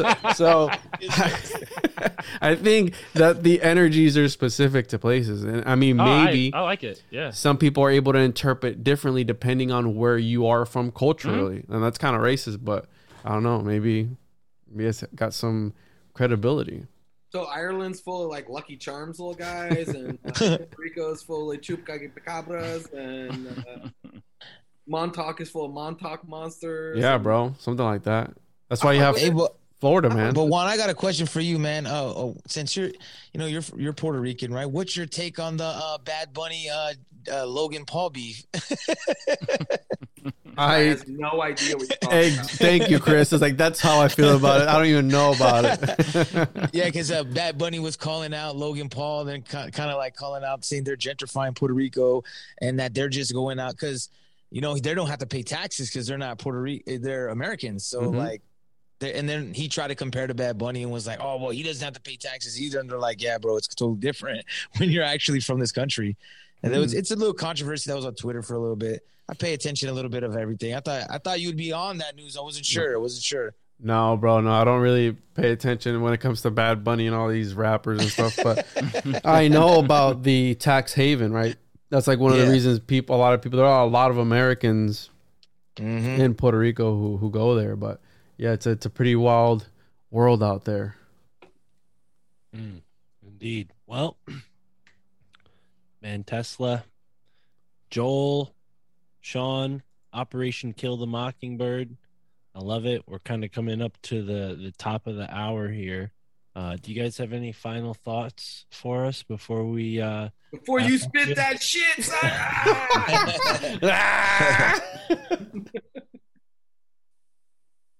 Mark. I I asked them. I said, "Do you guys have any final thoughts?" Any any concluding thoughts? No, I, I really appreciate you guys letting us on here. Uh, it was Yeah. cool meeting you guys uh, for the first time. I know, uh, you know, Tony's told me about you, Mark. So I, I did know about you. Uh, Juan, I did go listen uh, to your show. You got some dope stuff, man. Um, Chris, it's my first time meeting you, but you're cool, man. You, you, you all you guys, dope. Thank you. Um, you seem like uh, you're like us, trying to find the truth, but at the same time have a good time. And I think that's what we got to do, man. Keep things kind of light uh, for the average lurker, but you know, still dig as hard as we can and find out what we can to you know help us combat what's going to happen in the future. Yeah, appreciate you guys having us on, man. It's been a blast, man. I like people like you guys that are just like, hey, let's just talk some shit. Let's see what we come up with. Let's theorize on the fly, and uh, who cares, man? Just have a good time, live life, love it. Indeed. Well said, man. Yeah, and agreed. It's been a pleasure talking to you both and having you on the show. As Chris said earlier, quite possibly our smartest guest ever to be on the show. I don't know what that says about the rest of our guests, but you guys are great. Uh, I think this has been an awesome conversation. And uh, yeah, for for everyone out there, uh, you're confirmed in the Illuminati when you listen to this show. And uh, if you feel the same way these guys do, uh, like and subscribe. I know this is on YouTube, but it also goes out to all the uh, podcast platforms. So show us some love. Uh, on Juan's podcast, on my podcast, and you know, if Chris ever gets around to publishing the episodes on his podcast too, the Mensa podcast. This is maybe one of the only triple swapcast podcasts around. So uh, please try to support all three of our shows. I know that's a, a tall order, especially after you've learned about Operation Kill the Mockingbird. So be sure to to prioritize that subscribe there. Do you guys have a YouTube channel? You said your music's on all the streaming platforms. If you want to uh, send us all the links, we'll put that in the description for this and whatnot. But do you guys have a, a YouTube for all our live YouTube people? Yeah, and we also also the podcast is Kill the Mockingbirds. Uh, it's Operation Mockingbirds on Instagram because our last page got nuked. Ah. So yeah, so it's the uh, Okay. the, the podcast is Kill. No, you're good, man. I just wanted to put that out there because sometimes we it gets, you know, when you get nuked, it is what it is. But yeah, we have the music channel, the Kill the Mockingbirds, and we also have uh, YouTube VanTesla Music. You can get all Joel's music through VanTesla Music, which also Instagram VanTesla Music, and uh, Sean Chris. Joel Thomas, Quan Duke, or VanTesla on Apple, Spotify, you name it. Try to go against legacy apps. Find a new app. You know, I'm all about the podcasting 2.0. So find Kill the Mockingbirds on there. right on, right on. Well, Juan, Chris, any uh, final thoughts before we wrap up here? Everybody's been uh, thoroughly confirmed on this episode. I don't know if these guys are in the Illuminati, but they're in our group, whatever we're. Interesting, interesting. Yeah, yeah. Just uh I knew I knew it was gonna be a great show. That's why I wanted to have them on. I said these guys are cool. I know they're gonna vibe with us, so that's why I booked you guys for the show. And it went great. Yeah, I was really happy. Pleasure to meet you. Love the show. Keep up the great work. All right. I'll keep it on the level. Dude, yeah, I want to say thank you you guys too. It's awesome, man. I love when we can actually just fucking talk to people and just like get like clear, concise, straight answers without the fucking bullshit. And it's like, um, yeah. So thank you. You guys are rad. Come, ba- uh, come on, Mensa. Uh, whatever. Come on, Mensa. Back- We're down. Yeah, come we're on. down. come on, come on, Juan's mom. the new podcast. Yeah, you said, yo, somebody said that they rap battle. Let's go, bro. What's up, man? Hear it, dude. Yeah. Not letting it get away that easily, All bro. We're done. The stream is over. The broadcast is over. Thank you guys so much. That was awesome. I appreciate it. Do what I told you, just log off, log the fuck off. Let's go.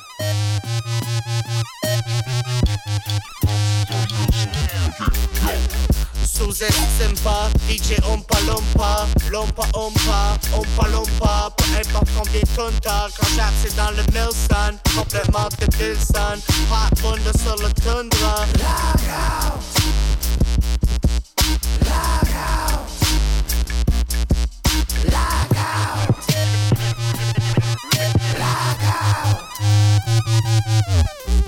Ding dong, bonjour, le gros dégueulasse est back.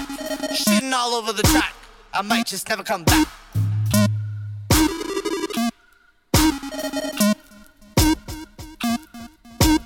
Finalement, je suis back, honest. Comme un rap artist. Guess what?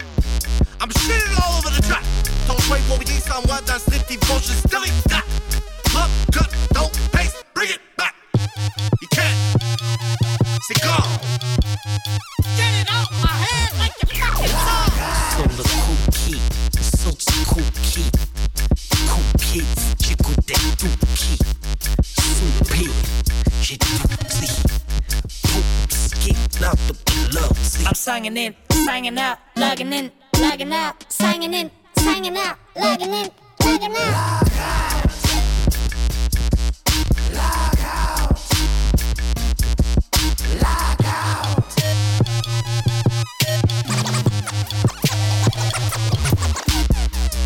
Compte pas d'histoire, comptez de l'or. Petit frère a pas facile de voir. D'ailleurs, tu? Il fait du de voir, hein? Young Rasta. Gone up in a hush, dagger time, clap up, fast, put the phone down, clap up, clap up.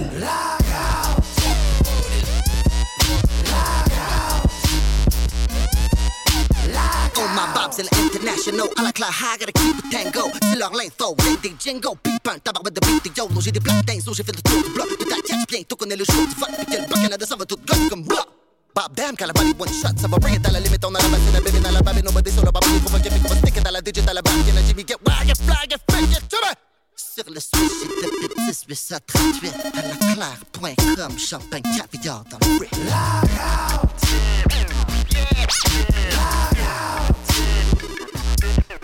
Hey!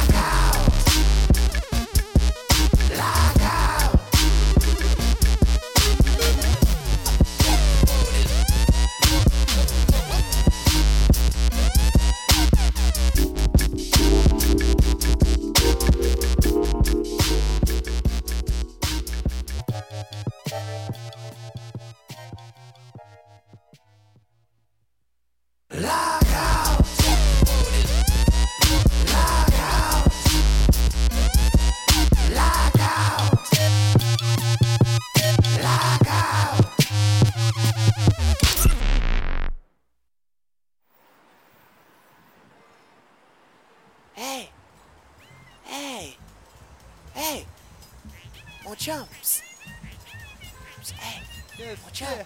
Oui. T'aurais pas ça à 3 points? Pas sérieux, mon gars. Ah oui, j'ai 3 points. Combien que tu m'as dit